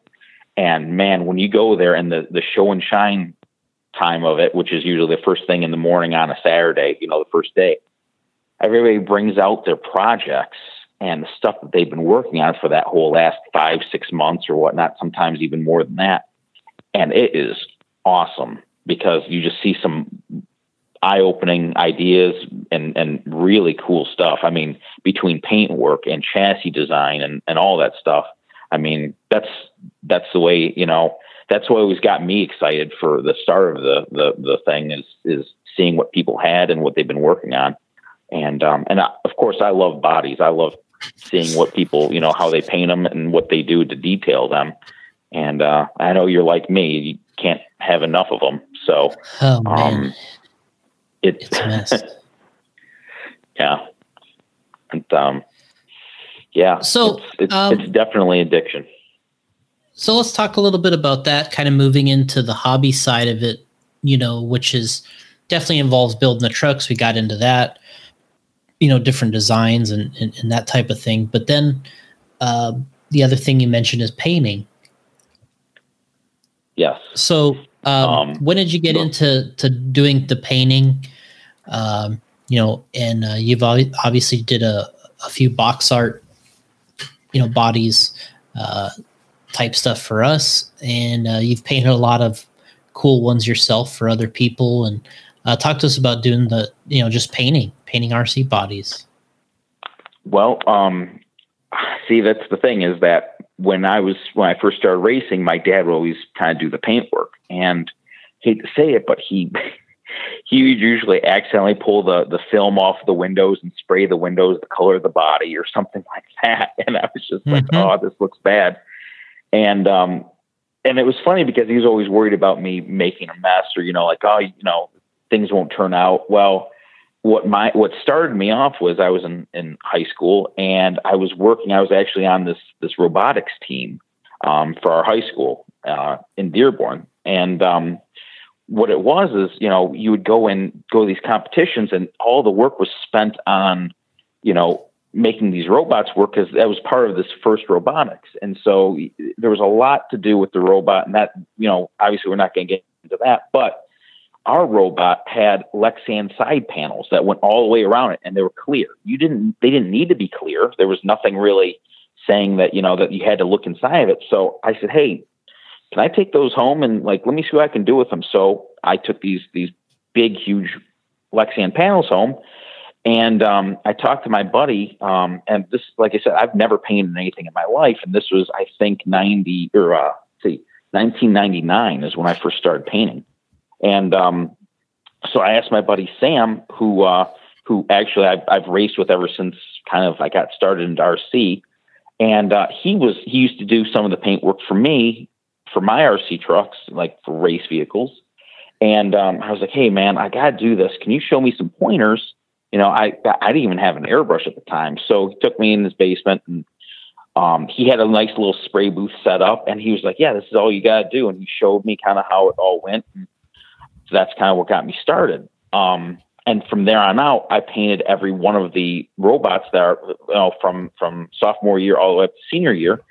And what was really cool was that my paintwork was being seen in front of all these these you know these classes. All uh, we would have these huge competitions, and one of them was down in Orlando at uh, at Epcot. Well, um, one of the guys, the the creator of this first team, this Dean Kamen, who's um, pretty pretty well known, would always walk around. He was he was basically the the creator of this first robotics, which is worldwide huge now. Well, he would walk around and he was an inventor himself. He created the Segway, um, you know, the two wheel um, move, you know, like I guess personal transport, the Segway vehicle uh, thing.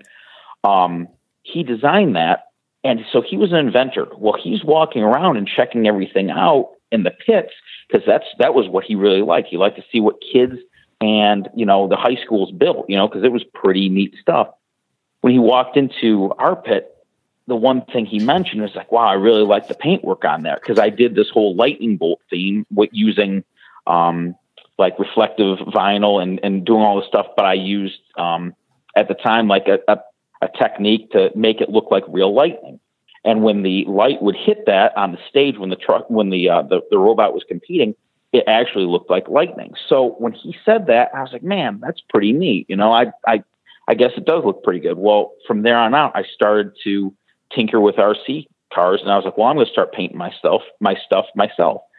I didn't want to spend the money and having like you know people have to paint bodies for me because I was going through bodies all the time. So that's when I kind of got started. Now my first ones, you know, were were amateur at best, you know, but I kept working on it. Um, I started to get into using a vinyl cutter to do some of my masking. Now, when you start to use that, um, you have to get into kind of like making computer programs and plotting, you know, um, plot courses on, on, on the computer so that when, um, when the vinyl cutter is going through and uses the blade to cut it all out, it doesn't it's difficult to explain, but you have to really clean up images and make it to where the cutter cuts properly. That's how you get extremely crisp lines for lettering. We're talking like really small lettering on these trucks. Um, mm-hmm. So once I started to really gets the vinyl cutter uh, concept down and how I can use that to my uh, advantage as far as doing um, the really hard detail stuff, because I mean, I could do things by hand and paint lettering in by hand, but it never looked – I, it always looked amateurish to me. It didn't have that crisp, you know, look. So, uh, and I have to say, my dad was always my biggest uh, critique. Um, you know, he'd always critique my my work, um, and and he was always pushing me to try and do better. Which I have to say, you know, that was a good thing because I didn't, I'd never want to show up with something that that was subpar. So he pushed me to to to really try and get my work, you know, up to the standards of where you know you could actually at some point sell it. And um, so what I ended up doing was I'd be painting new bodies for all these races, and then I'd trash them, and I'd go through and build and paint new ones. Well, um, over time, uh, it just you know you start to develop a knack on what what ends up you know being nice paintwork, I guess you know. So I um, so I started doing that, and um, and then I do work for I did I started doing some paint work for RC Driver magazine there um, for a little while for some of their articles. I did that. Um, and, you know, I, I, find that I like to try and make, um, make the body like if, if we're doing a like a retro monster I try and make everything as realistic as possible. So if I have to use obviously the chrome type paint, or if I'm doing blinkers or stuff like that, I usually try and do like a uh, a candy or um, something like that, and then back it with the chrome. So that way, it really does give you that look. I, you know, when I build a retro truck body or paint one and build a retro truck, my goal is to try and instill that realistic look in whatever I'm obviously painting. So I try try that. Um, I try to um, try to, I guess, get the, the paint work as, as accurate to the one one as possible, and um, and from there, you know, um, obviously, um, one of the things I enjoy doing is like for the uh, for the World Finals every year. I always run the Avenger truck, and Jim's known for having some kind of wild paint job, and you really don't know what it is. So I always try to do my take, either what I think he might do for that race, or just come up with something wild myself. And it's that's kind of fun to uh, to do. But most of the time, I'm doing replicas of real trucks, and um, and it sometimes it's very tedious to try and get those one one you know full size de- details in a 110 scale body that can be difficult sometimes. So i mean that's that's why i always think you know paints paints definitely uh, an art form you know? Um, between uh, between that and, and using some of the graphics you know um, graphics for uh, for the computer that you used for uh, for vinyl and everything like that for masking it, it takes, I mean, when I'm painting something, it usually takes a good two or three nights to get something that, that looks pretty good. So, so um, let's talk a little bit about, you know, after the, the paint we'll talk a little bit about uh, kind of some of these events that that we've been doing through the year. Um, you know, you mentioned a little bit the RC Monster Truck World Finals, uh, which is uh, an event that runs alongside of the the real Monster Jam World Finals. Then uh, there's a couple. You know, there's several um, other events out there like uh, the NRC TPA stuff that's running, like you've you've mentioned. Then uh, we got the Solid Showdown, uh, which is one of the favorite ones I've been to, and uh, we did some stuff with Samson. We got the Hall of Fame event we do, and then we have one at the end of the year that we did the Monster Mega Tour. But of the of the events that you've ran, uh, talk a little bit about traveling to uh, these different locations uh, to race race the trucks. Which which events well, do you like like, and which ones have uh, would you recommend people going to or or maybe trying? Gotcha. Well, um, I would say, you know, as far as going to some of these different events, um, obviously the the RC Monster Jam World Finals is is one of the my favorites, obviously, because of the, the the venue, what we're doing. It's it's racing. We're there to put on a show and and show these trucks off in front of the crowd of Monster Jam fans. You know, like last year it was in uh, in Orlando, and then the previous I think three or four years was in Las Vegas. Um, it's pretty neat to actually. I mean, uh, up until doing this stuff, I never really traveled by uh, by plane. So doing this, you kind of feel um, kind of like a rock star coming in with all your gear. You know, you fly in, get a rental car, drive to the event, and you know you meet up with everybody, get your stuff all all settled down, build the trucks up, and um, and the next thing you know, you know you're you're you're testing them out on the track. I mean, it's it's pretty wild to come from wintertime in Michigan down to Florida, and it's a it's a real you know shock, but. I mean, I, I absolutely love doing that. Um, that in Vegas, you know, it was same type of climate, just just you know completely different than what we have up in Michigan at that time of the year. Um, I, I you know I would say that the, the World Finals you get to get to mingle with people that would normally I mean that, that have no idea what they're even looking at. These are fans that come for the the full size monster trucks to watch them you know do battle out there for their World Finals championship, but they come down, they sit down. Sometimes they're they're watching us race these trucks for a good hour or so, just sitting in kind of like you know in awe of what we're doing because you know where else are you going to see that type of of action you know in in you know um, in any type of, of you know venue. So we um, so we we get to go out there. It's um it's a 16 person invite type of race. Um, so it's kind of like they, they try and find 16 of the best drivers, um, guys that can that can compete in in RC monster trucks, and you've got usually two trucks um, per driver. So, for instance, I would I was I've been running an Avenger truck, and I've also run Blue Thunder now. Those are my two stand you know standby trucks that, I, that I'm always running, and um, so we uh, basically get there. We practice the um, usually I think it's like Thursday. We we do a full day of like practice, make sure everybody's got the the the, the program down, um, and everybody's set to go. Because as soon as those those gates open for the Monster Jam fans, uh, it's like a stampede. They come running and um, either to get autographs or to you know check things out, and we are basically nonstop running until the end of the pit party. So um, it's actually a huge track that we're on, huge jumps, and um, and it's actually there's there's quite a bit of carnage, especially during the freestyle portion of it.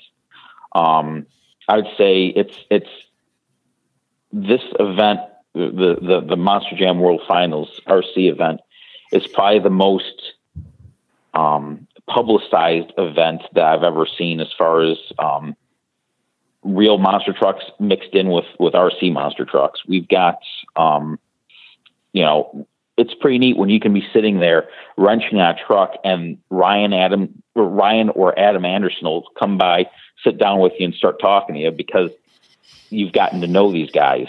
Um, over the years. They they're just as much into this stuff as we are.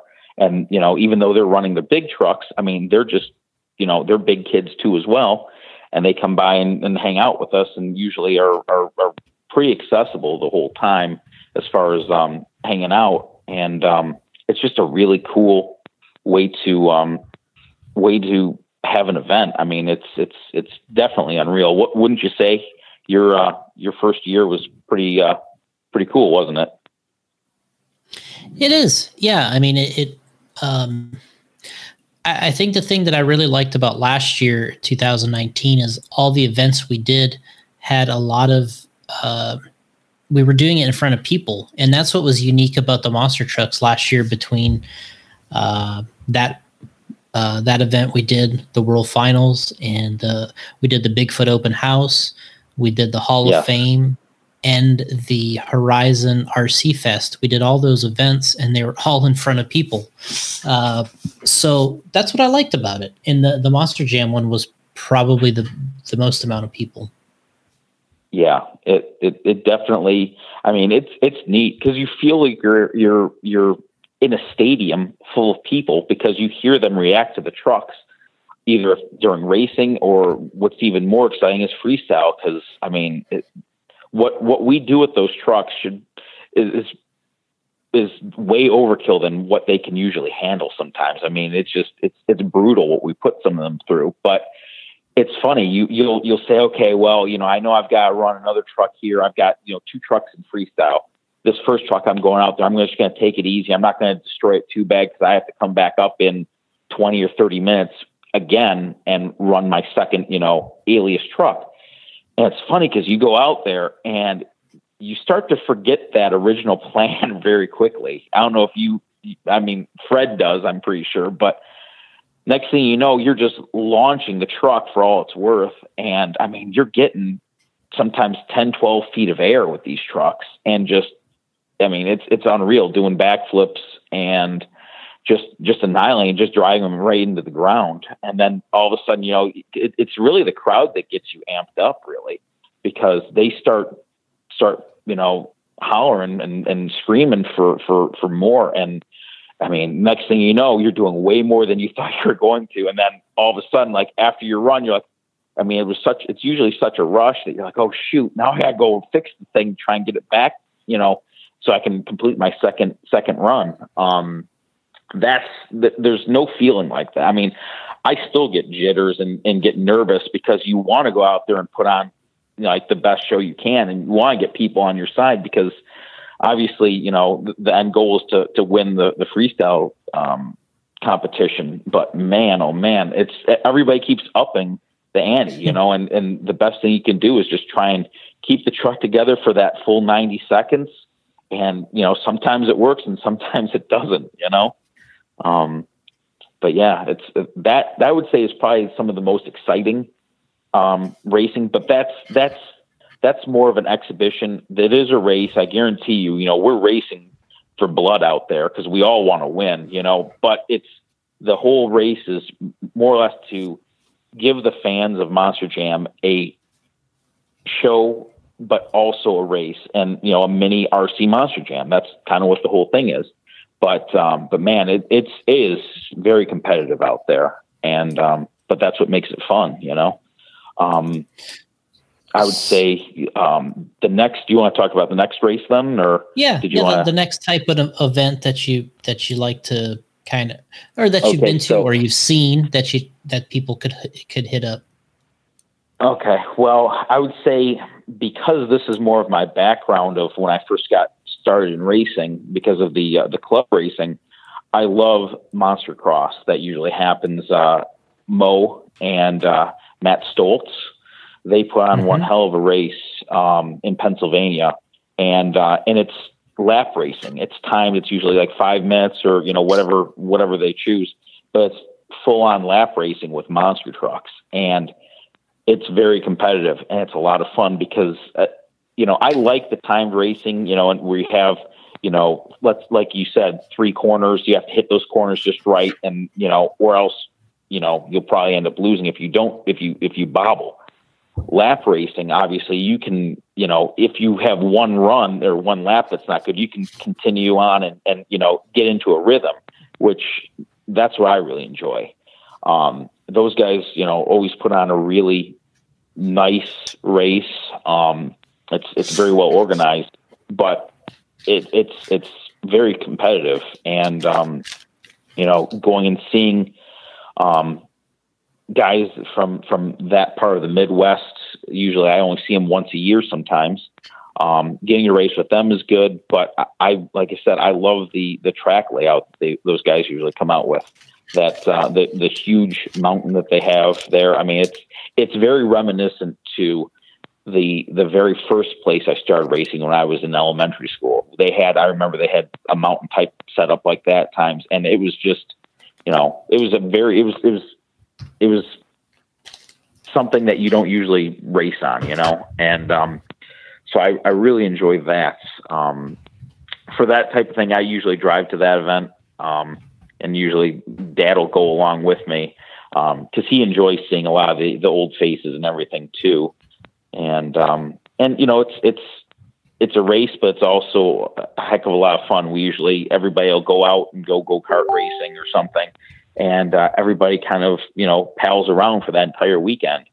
So it's it's it's all different types of you know um, reasons to go to that race. But you know, for one, I would say that the racing is is a lot of fun, especially in retro, because the trucks can only go so far and, and so fast.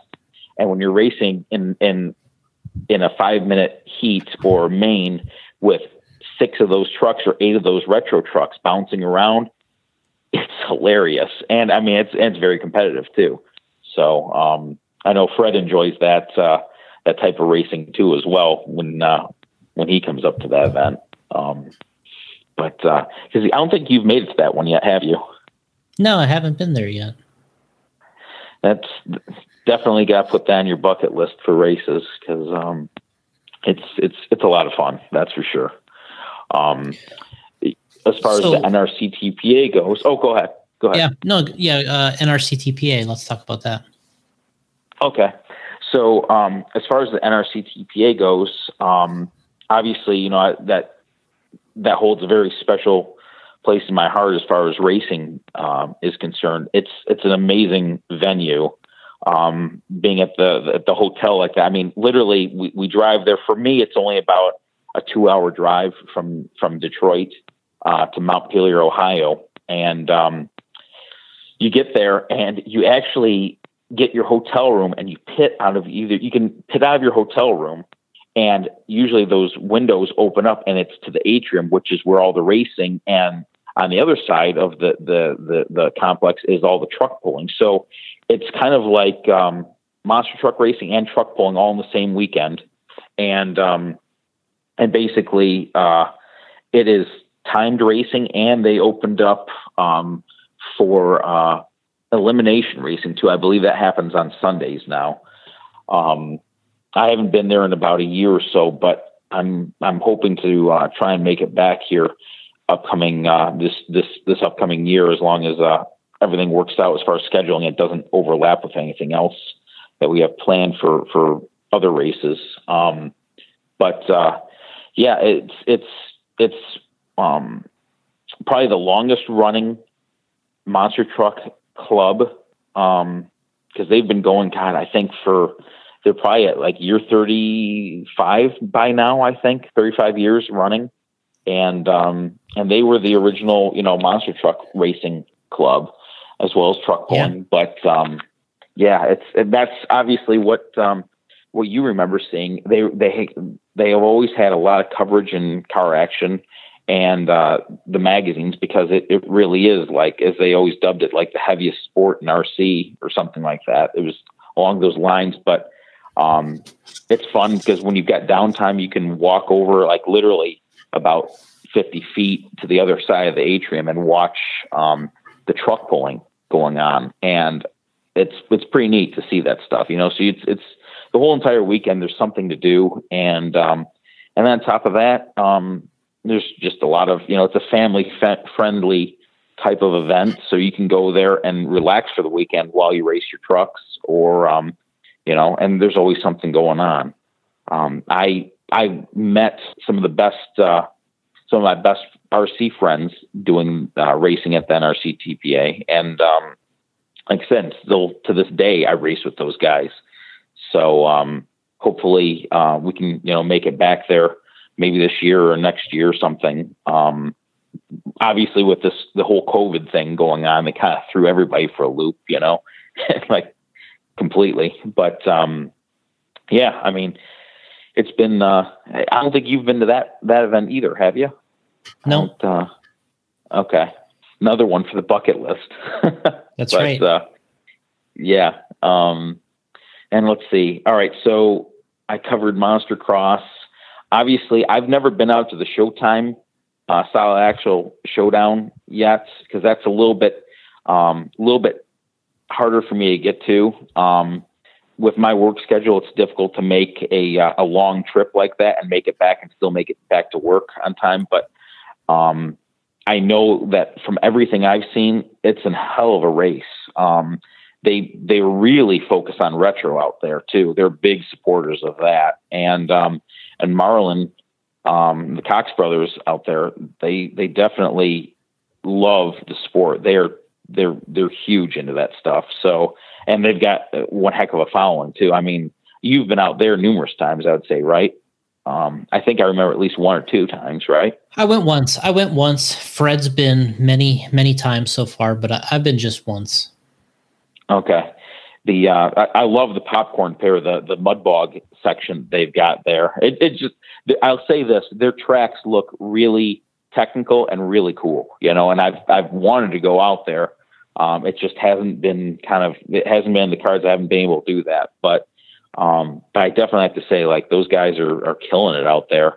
Um, and um, and yeah, I, I I hope to try and make it out to one of those East Coast type of events. I used to go out to the Diggers Dungeon race or the uh, the the RC World Finals at Diggers Dungeon, and we did that for like four or five years in a row. And I mean, that was a 16 hour drive with the, mm-hmm. the the truck pulling the big trailer and everything. We had a huge basically was like a car hauling trailer, and that's what we'd pit out of. And because we, you know, we started off small with a small trailer, and then you know, like you start running more and more vehicles, and we got into the fifth scale racing they had out there, and um, and it just got to be like a lot. So you'd have to bring everything, but um, but yeah, that was kind of like the last time I've been out there is doing those races. But um, I'm hoping to to try and make it to uh, the East Coast here sometime in the uh, in the future. Um, but as far as uh, as far as other races go, um, God, I, and I, I got to say, you know, some of the, the most fun I've had in recent years was the museum races that uh, that yeah. we go to. Um, it's all I can say is that it is for a RC, or for a monster truck fan and RC fan, it's like a double whammy. You can go to that, and not only are you part of the show, you get to go and put on a show in front of your idols, basically, or the people that you thought were amazing in the monster truck world. They're sitting down watching you run your trucks, and I always try to make sure that I'm running, you know, a, a truck or a name that I love because those guys are out there in the crowd watching me run their their name. So it's it's yeah. special as far as that goes. Um, I mean, it's it's unreal to be able when when when you run Virginia Giant around and you're doing your, your, you know your your show presentation and you hit the lights and everybody's wild and then you can look out and you look at Dale Wilson and you can see that he's got a smile on his face because his truck is replicated and it looks killer. There's something that you know you'll never forget that type of stuff, you know. Um, and then especially you know they love to come out and check your stuff out. You know they'll talk to you till till um, till till late in the night about stuff that you're into. And you're like man i cannot believe that you know i i kind of impacted my idol and he's thrilled to death to see what i've built you know? Um so you can you really can build up i mean you build up this relationship with some of these guys that you looked up to and it, it's pretty neat. You go back the next year and the next year and those guys come looking for you so it's it's it's very cool. Um not to mention um the the actual rc race is fun. It's actually like a little um, a real you know 110 scale show um, that you would see like you know date like like something you'd see at the Silver Dome or Astrodome where the track is very reminiscent of what they might have ran back in the old days um, and um, and you get you get a totally different experience when there's an actual audience there and there's people that genuinely like are interested and are rooting for you you know to win. Um, it's it's pretty cool. And um, and then aside from that you know you you want to be there for the RC race, but the real draw is for the, the actual induction ceremony and the banquet and everything like that. Um, the the the Monster Truck Museum in Auburn, Indiana, um, really does a nice job as far as um, setting up an event, and um, and the whole thing is really top notch. I mean, it's it's a lot of fun. Um, it's definitely the nice way to, to like cap off your year of racing because it happens in November. And um, as, as you know, because I know you've been there how many times? That's probably the one that you and I've seen you at most of all, right? Because it's not just for RC stuff, but you love it because the monster truck. Um, yeah, you know that's probably the one I've been to the most so far, and it's just a good thing to enjoy. um, you know, it's hard for me to do much without RC, so it's something I can kind of do, and it's a little bit of a um, escape from the normal RC world, but then you still get to do a little RC. So it's cool. Yeah, yeah. I mean, it's it's it's definitely nice to be able to. The way I can describe it is, you get to be yourself. You get to show off what you love and what you do, and then you know you get a taste of that, and then you get to be a part of something even bigger. And um, and it's it's really is kind of like a big party. You know, everybody hangs out after the, the RC thing is, is, is complete after that, they usually do an unveiling of some type of new, you know, restoration of a, of a classic original monster truck. Um, there's always, you know, there's a lot of surprises every year. And, um, I mean, Bearfoot being debuted last year with Fred Shafer coming out of the, the driver the, the passenger seat along with, uh, Scott Hess was awesome. I mean, it, it just it, it stands your hair up on end because you're just like, wow, I cannot believe I just witnessed this, you know? And um, man, it, it just, everybody has a good time. It's a complete blast. Um, so I would say that's another one of my absolute favorites. I mean, I'm, I'm happy to say that, that so many of these RC monster truck races that I get to attend are just a downright blast. I mean, with, with good people, good racing, but also just, just overall fun. There's, there's really never any hard feelings. Everybody just has a good time. It's a it's a very um, there's a lot of sportsmanship. I know that in the uh, in that um, that realm. You know, it's there's it's just a really good time. And um, I'm like I said, I'm just glad that uh, that I get to be a part of some of these things. You know, I, I think it's you know it's it's still getting bigger and bigger every year. You know, different things are opening up. New uh, new races start, and you know, I just hope that uh, that we just keep going, you know, up from here as far as um, that, and also, you know, products and cool stuff coming out. I mean, that's what makes makes this this side of the hobby that much cooler. You know, is new and exciting things. Um, is is there any other races that you can think of that I might be forgetting? Um, um that you've no, you pretty much mentioned most of them there. You know, uh, Oh, we just we're talking about the Bigfoot Open House too. Yeah, right? yeah, the open Bigfoot house. Open House. Yeah, so, yeah.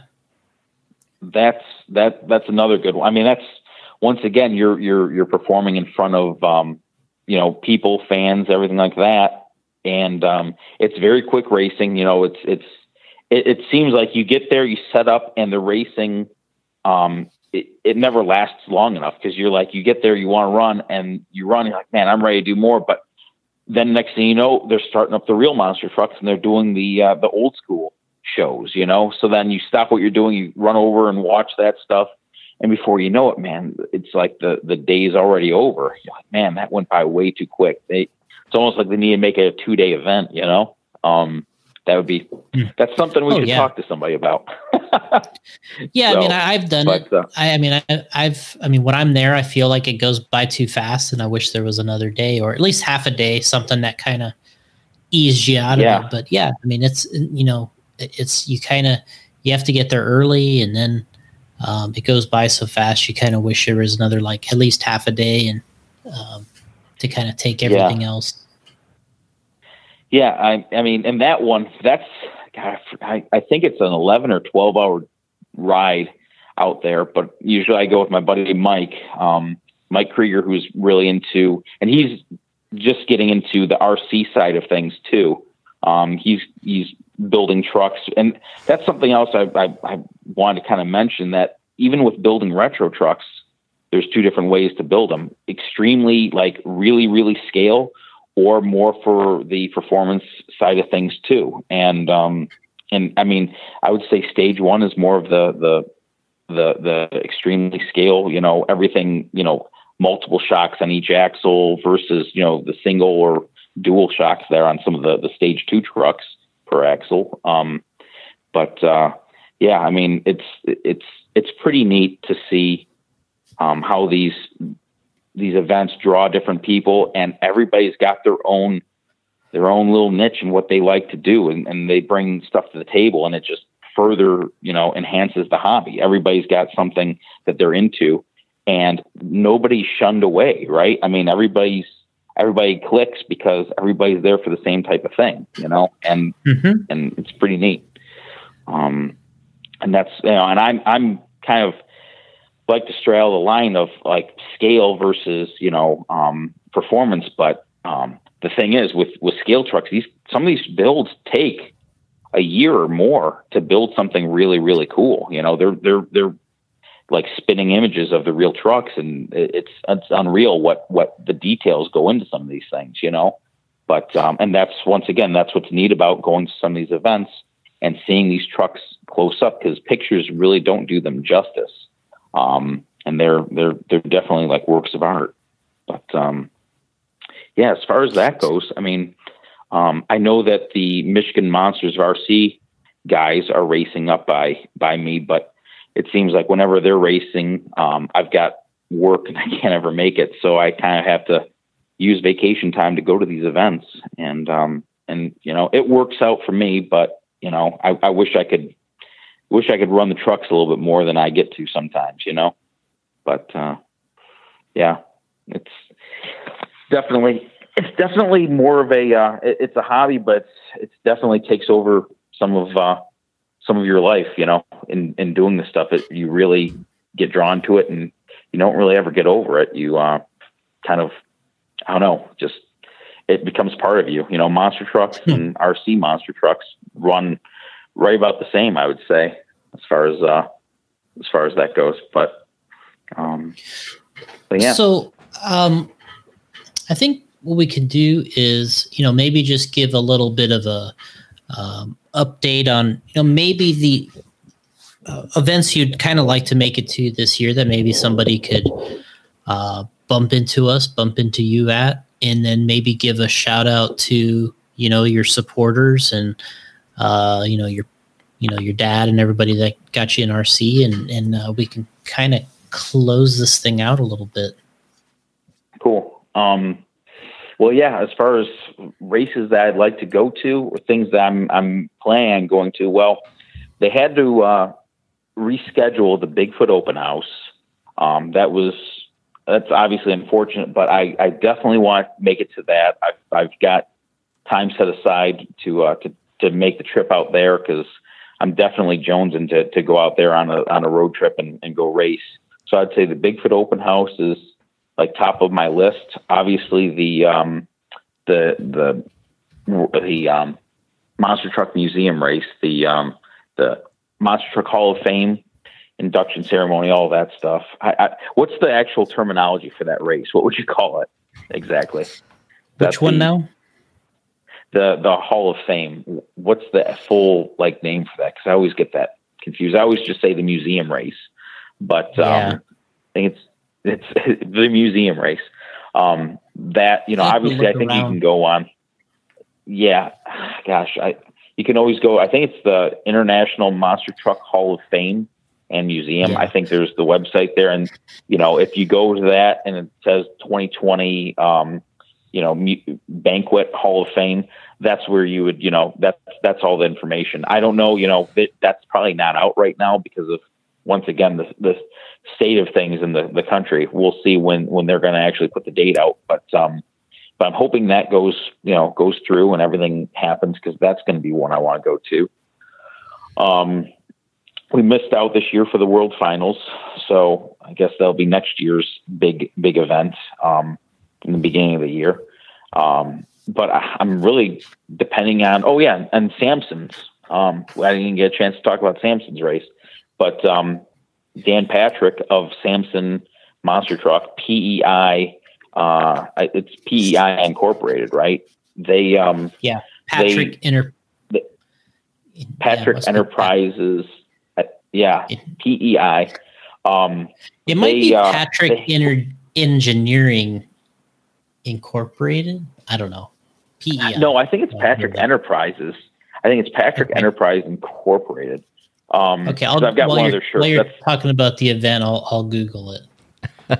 okay, um, but yeah, so the um, the the the race that is at Samson's is it's pretty darn cool too because once again we're in front of a ton of people all day long. There's people that are they're basically coming up and watching the racing. Some of these kids never leave. You know, like the parents are thrilled to death to have the kids actually watching and, and paying attention to these trucks racing on the track. But um, Dan Patrick puts on a heck of a cool event with.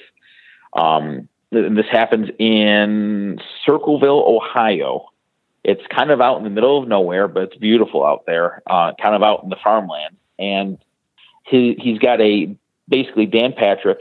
He is the owner and operator and and all of that for the Samson monster truck. Well, he started having an open house of his own. I think he was the first to start this whole open house deal where um, he and his family opened the doors to the the Patrick shop and museum, which they have a really nice museum set up there. Um, and fans and everybody from pretty much all around the, the, the, the county and the, you know, all over the state probably show up. It's, it's pretty big. And, um, what he started out doing is having people come over. They could check out the monster trucks, um, walk through the museum. They'd you know sell a bunch of novelties, and it was a big you know to do. Well, it started to grow larger and larger and larger. Now it's the same thing. They have this open house, but they have ride monster trucks that pop up. So this is the first time I saw the the brand new Virginia Giant ride truck. They were out there in the field giving rides, and that was really cool. I mean, the the the the amount of people that show up is unreal. So for us to be able to um, to to race our monster trucks, our RC trucks there is really cool because all these new people are getting to see you know this side of the sport. They never you know a lot of these people have never seen this stuff. So we get to interact with the fans. Young kids get to you know come up. Usually let them uh, come over, hang out with us, hold the trucks, get pictures. You know with with um, you know, their family can get pictures of the kids with the trucks.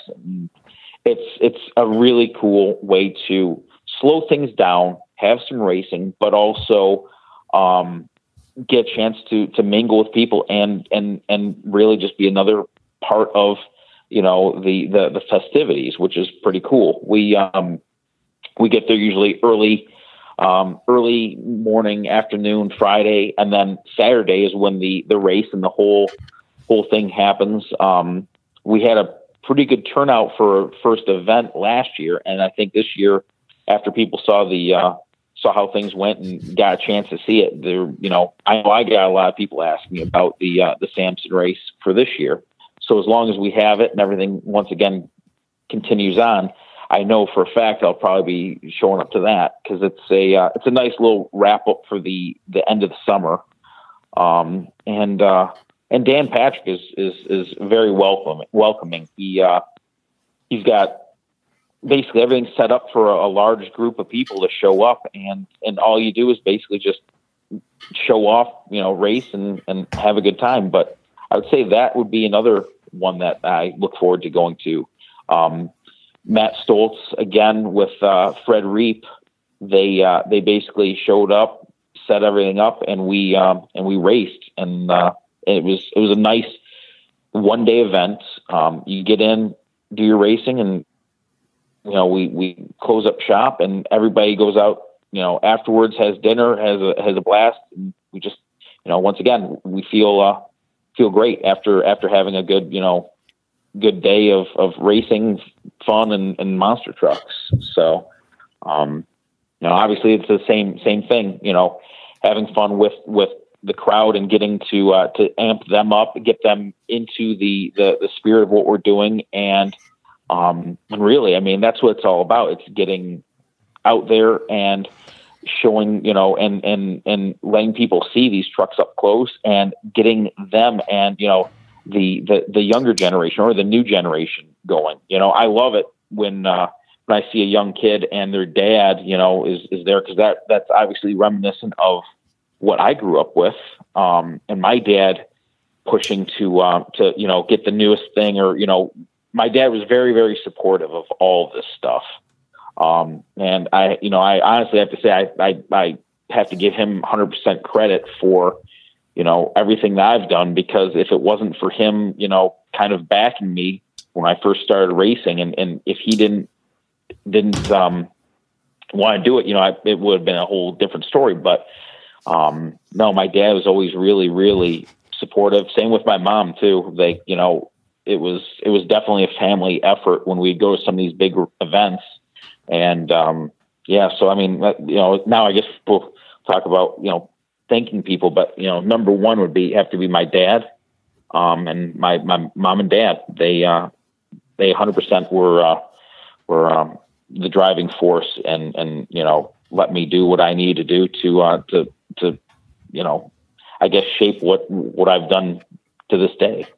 Um, another pe- another person would be um, Tim Powers him and I, uh, you know, when we first started um, with NRC TPA, Tim was very, uh, very helpful, and he was he was the guy that I looked up to.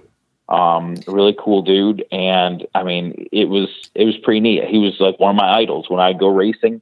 I wanted to be more, you know, more like Tim, and I actually, you know, started to try and do my trucks up and mimic what he was doing because of, know, I, I just saw him as being like the the ultimate as far as uh, far as guys to to, to try and uh, you know improve upon and, and be more like. Um, another would be obviously Tad Goad. Tad and I, um, we go to, I would say, just about every one of these events together. It's only been a couple that we, we weren't both at, and um, and you know, Ted's very very gifted. He's definitely, I would say, um, as far as design wise, he's the brains behind a lot of stuff, and and the the industry wouldn't. I guarantee you this: the industry wouldn't be where it's at today with without him and some of his ideas and what he's done. Um, he's very, you know, he's pretty quiet about things, so you wouldn't even know it to see him. But yeah, he's he's extremely gifted when it comes to uh, suspension design and you know just coming up with new ideas and, and being a problem solver. Um, so, and he, and also he's a lot of fun to, uh, to race against too. So, um, I gotta say thanks to Tad. Um, let's see. And of course, Fast Freddy, right? Like he's the man. There's no, uh, there's no getting around that. Um, I have a, an absolute blast hanging with Fred whenever we go to events. I mean, and I, his, you know, his way of doing things is is is definitely um, 100% him. And you know, I'm talking about either if it's it's hmm. you know going up to freestyle with with the bad to the bone theme going, and he's got to put on his sunglasses. yeah, yeah. Fred is 100% Fred. and um, yeah, between that, I mean, plus, I mean, we we've gotten to share a lot of really cool experiences together, and we have the same similar sense of humor. So we have a blast usually. Everything it, I never have a bad time at a race if Fred's there, and um, and plus he's extremely devoted to the hobby. I mean, he he he he's very into it. I know he also um, was is very into the design and um, uh, engineering and coming up with new ideas. I mean, he's he's he's brilliant too as well. Um, and probably not a lot of people would, would necessarily know that, but he really helped bring a lot of cool stuff, you know, out and um, and and really helped shape a lot of uh, all the new stuff that we see today. So getting to hang out with him and Tad is is a lot of fun. Um, so I, I definitely have to thank those guys for being, you know, not just being, you know, there at races, but just also being friends. And, and, you know, it's, it's weird when we're at some of these races, we're definitely like a support team for each other, you know, as far as helping each other out. It's, it's obviously we help and we'll try and help out anybody at the race, but it's the three of us that, that have always kind of like held together and, and, you know, um, kind of get, get, you know, things done when, uh, when we need to. It's, it's pretty, pretty cool to be uh, around that group of guys.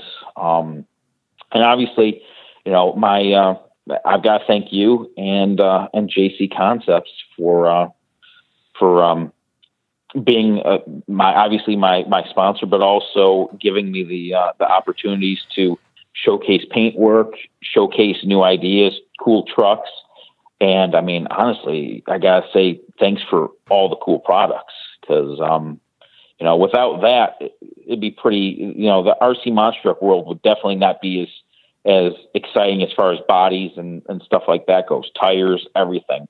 Um, I think you know that it can only get better from here, and I mean, and we're doing pretty good with with all the new products and being able to put together trucks with really cool new stuff is is bar none probably the most exciting part of the hobby right now. Um, so you know, I got to thank you for that, and um, and just also uh, everything that you've done for the RC monster truck industry. There's, you know, I, I, I continue to say it to this day, you guys are doing more than I've ever seen any company do. So, um, you know, and then thanks for, thanks for being a fan, you know, as far as that goes, um, for, for this stuff too. Cause if you're not truly a fan of old school monster trucks, or at least the monster truck industry, you really don't get what we're doing as RC guys that are replicating this stuff. You almost have to have that perfect storm of fan and, you know, RC, you know, company and, and you have to really get it. And you guys definitely get it as far as getting those details just right. Um, but yeah, I mean, I would say that's probably, um, the, the, the, you know, and also I gotta say, you know, I gotta say thanks to Barry for everything, you know, Barry, uh, yeah definitely has uh, has pushed RC monster trucks into the limelight, and you know, in a lot of different facets. Um, he, you know, he's very good with with um, you know, obviously he does his own design work and everything too, but he really is a good spokesman for the hobby and everything that is uh, that's going on. You know, putting races together, getting the the RC Monster Jam World Finals going, and you know he's just very um, very proactive when it comes to that stuff. So you gotta gotta hand that man for that stuff. Um, Absolutely. But uh, yeah, I mean it's like you said, it's a good time to be a part of this hobby. That's for sure. So we got uh, you know I think it's just like you said, I, uh, you know, kind of the you know for me, I think what it sums up is just a uh, you know we're we're in a phase that comes in and out of uh, you know there's the peaks and valleys in rc of what classes that are popular and what's being done in the industry. But i think you know there's a lot of things that you know like you've run a, a bunch of different things. You know you said you started off with all these uh, you know different trucks and stadium trucks and and you've ran a lot of different things. But you know we're in a special time too where these uh, uh, scale looking trucks and everything are, are so fun and that's kind of where uh, the monster trucks is fitting in right now again and and then just more support out there has really been uh, a really fun and unique thing to to to kind of add into the mix in the RC world and um, you know yeah. I look at all these different classes that are out there between scaling uh, the scale trucks we got the drag racing we've always got the off-road racing uh, 10 scale and 8 scale. There's on road touring car, pan cars. There's oval, asphalt, carpet, um, dirt oval. And, uh, you know, then we get into the monster trucks and we get into. Uh, there's just all these different things going on right now, and I think it's important for everybody to to realize there's these there's these different things out there, and that everybody enjoys it a little bit of a different way. So um, everybody has to be a little uh, cognizant of that. And yes you know, realize that definitely. that we that we got all these different things and um, if the one thing doesn't do it for you there's always a, a, different type of vehicle or a different type of competition or event that that uh, can can gain your interest. So that that's where I, I i'm really liking the idea uh, of where where things are going right now yeah definitely um i, I you know obviously I, I got a chance to do, you know, stadium indoor off road. Um, and I, and I do enjoy that stuff, but there's still something about doing monster truck racing because it's such a, put it this way.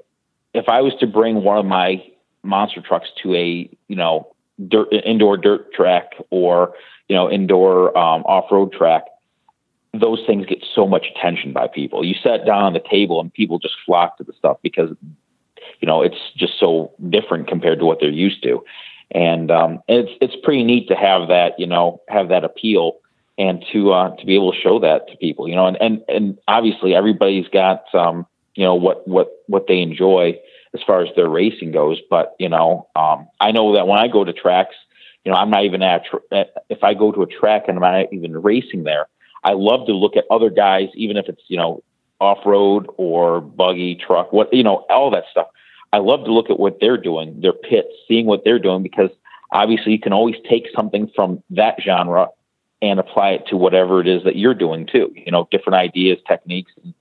So you know, it's it's neat, and I I hope that um, you know, obviously, um, people get to see the stuff, they're drawn to it, and you know, it gets them going. You know, they all they have to do is start watching some old, you know, monster truck races on, on you know from ESPN, and then all of a sudden they're like, hey, maybe I'll build this truck, or um, or let's say they're already you know hip to the whole old monster truck thing or monster truck racing current in general right now, and you know they build their first truck, and that's what gets them started. So um, the biggest thing is is trying to get out there and show it to the people, show it to the masses, and get those kids involved because that's what will grow it. That's what gets mom and dad involved, and um, and then next thing you know, I mean, they're they're they're spending their time and effort on on RC stuff, and they're you know they're staying out of trouble. That was kind of the the I guess that would be the biggest thing for uh,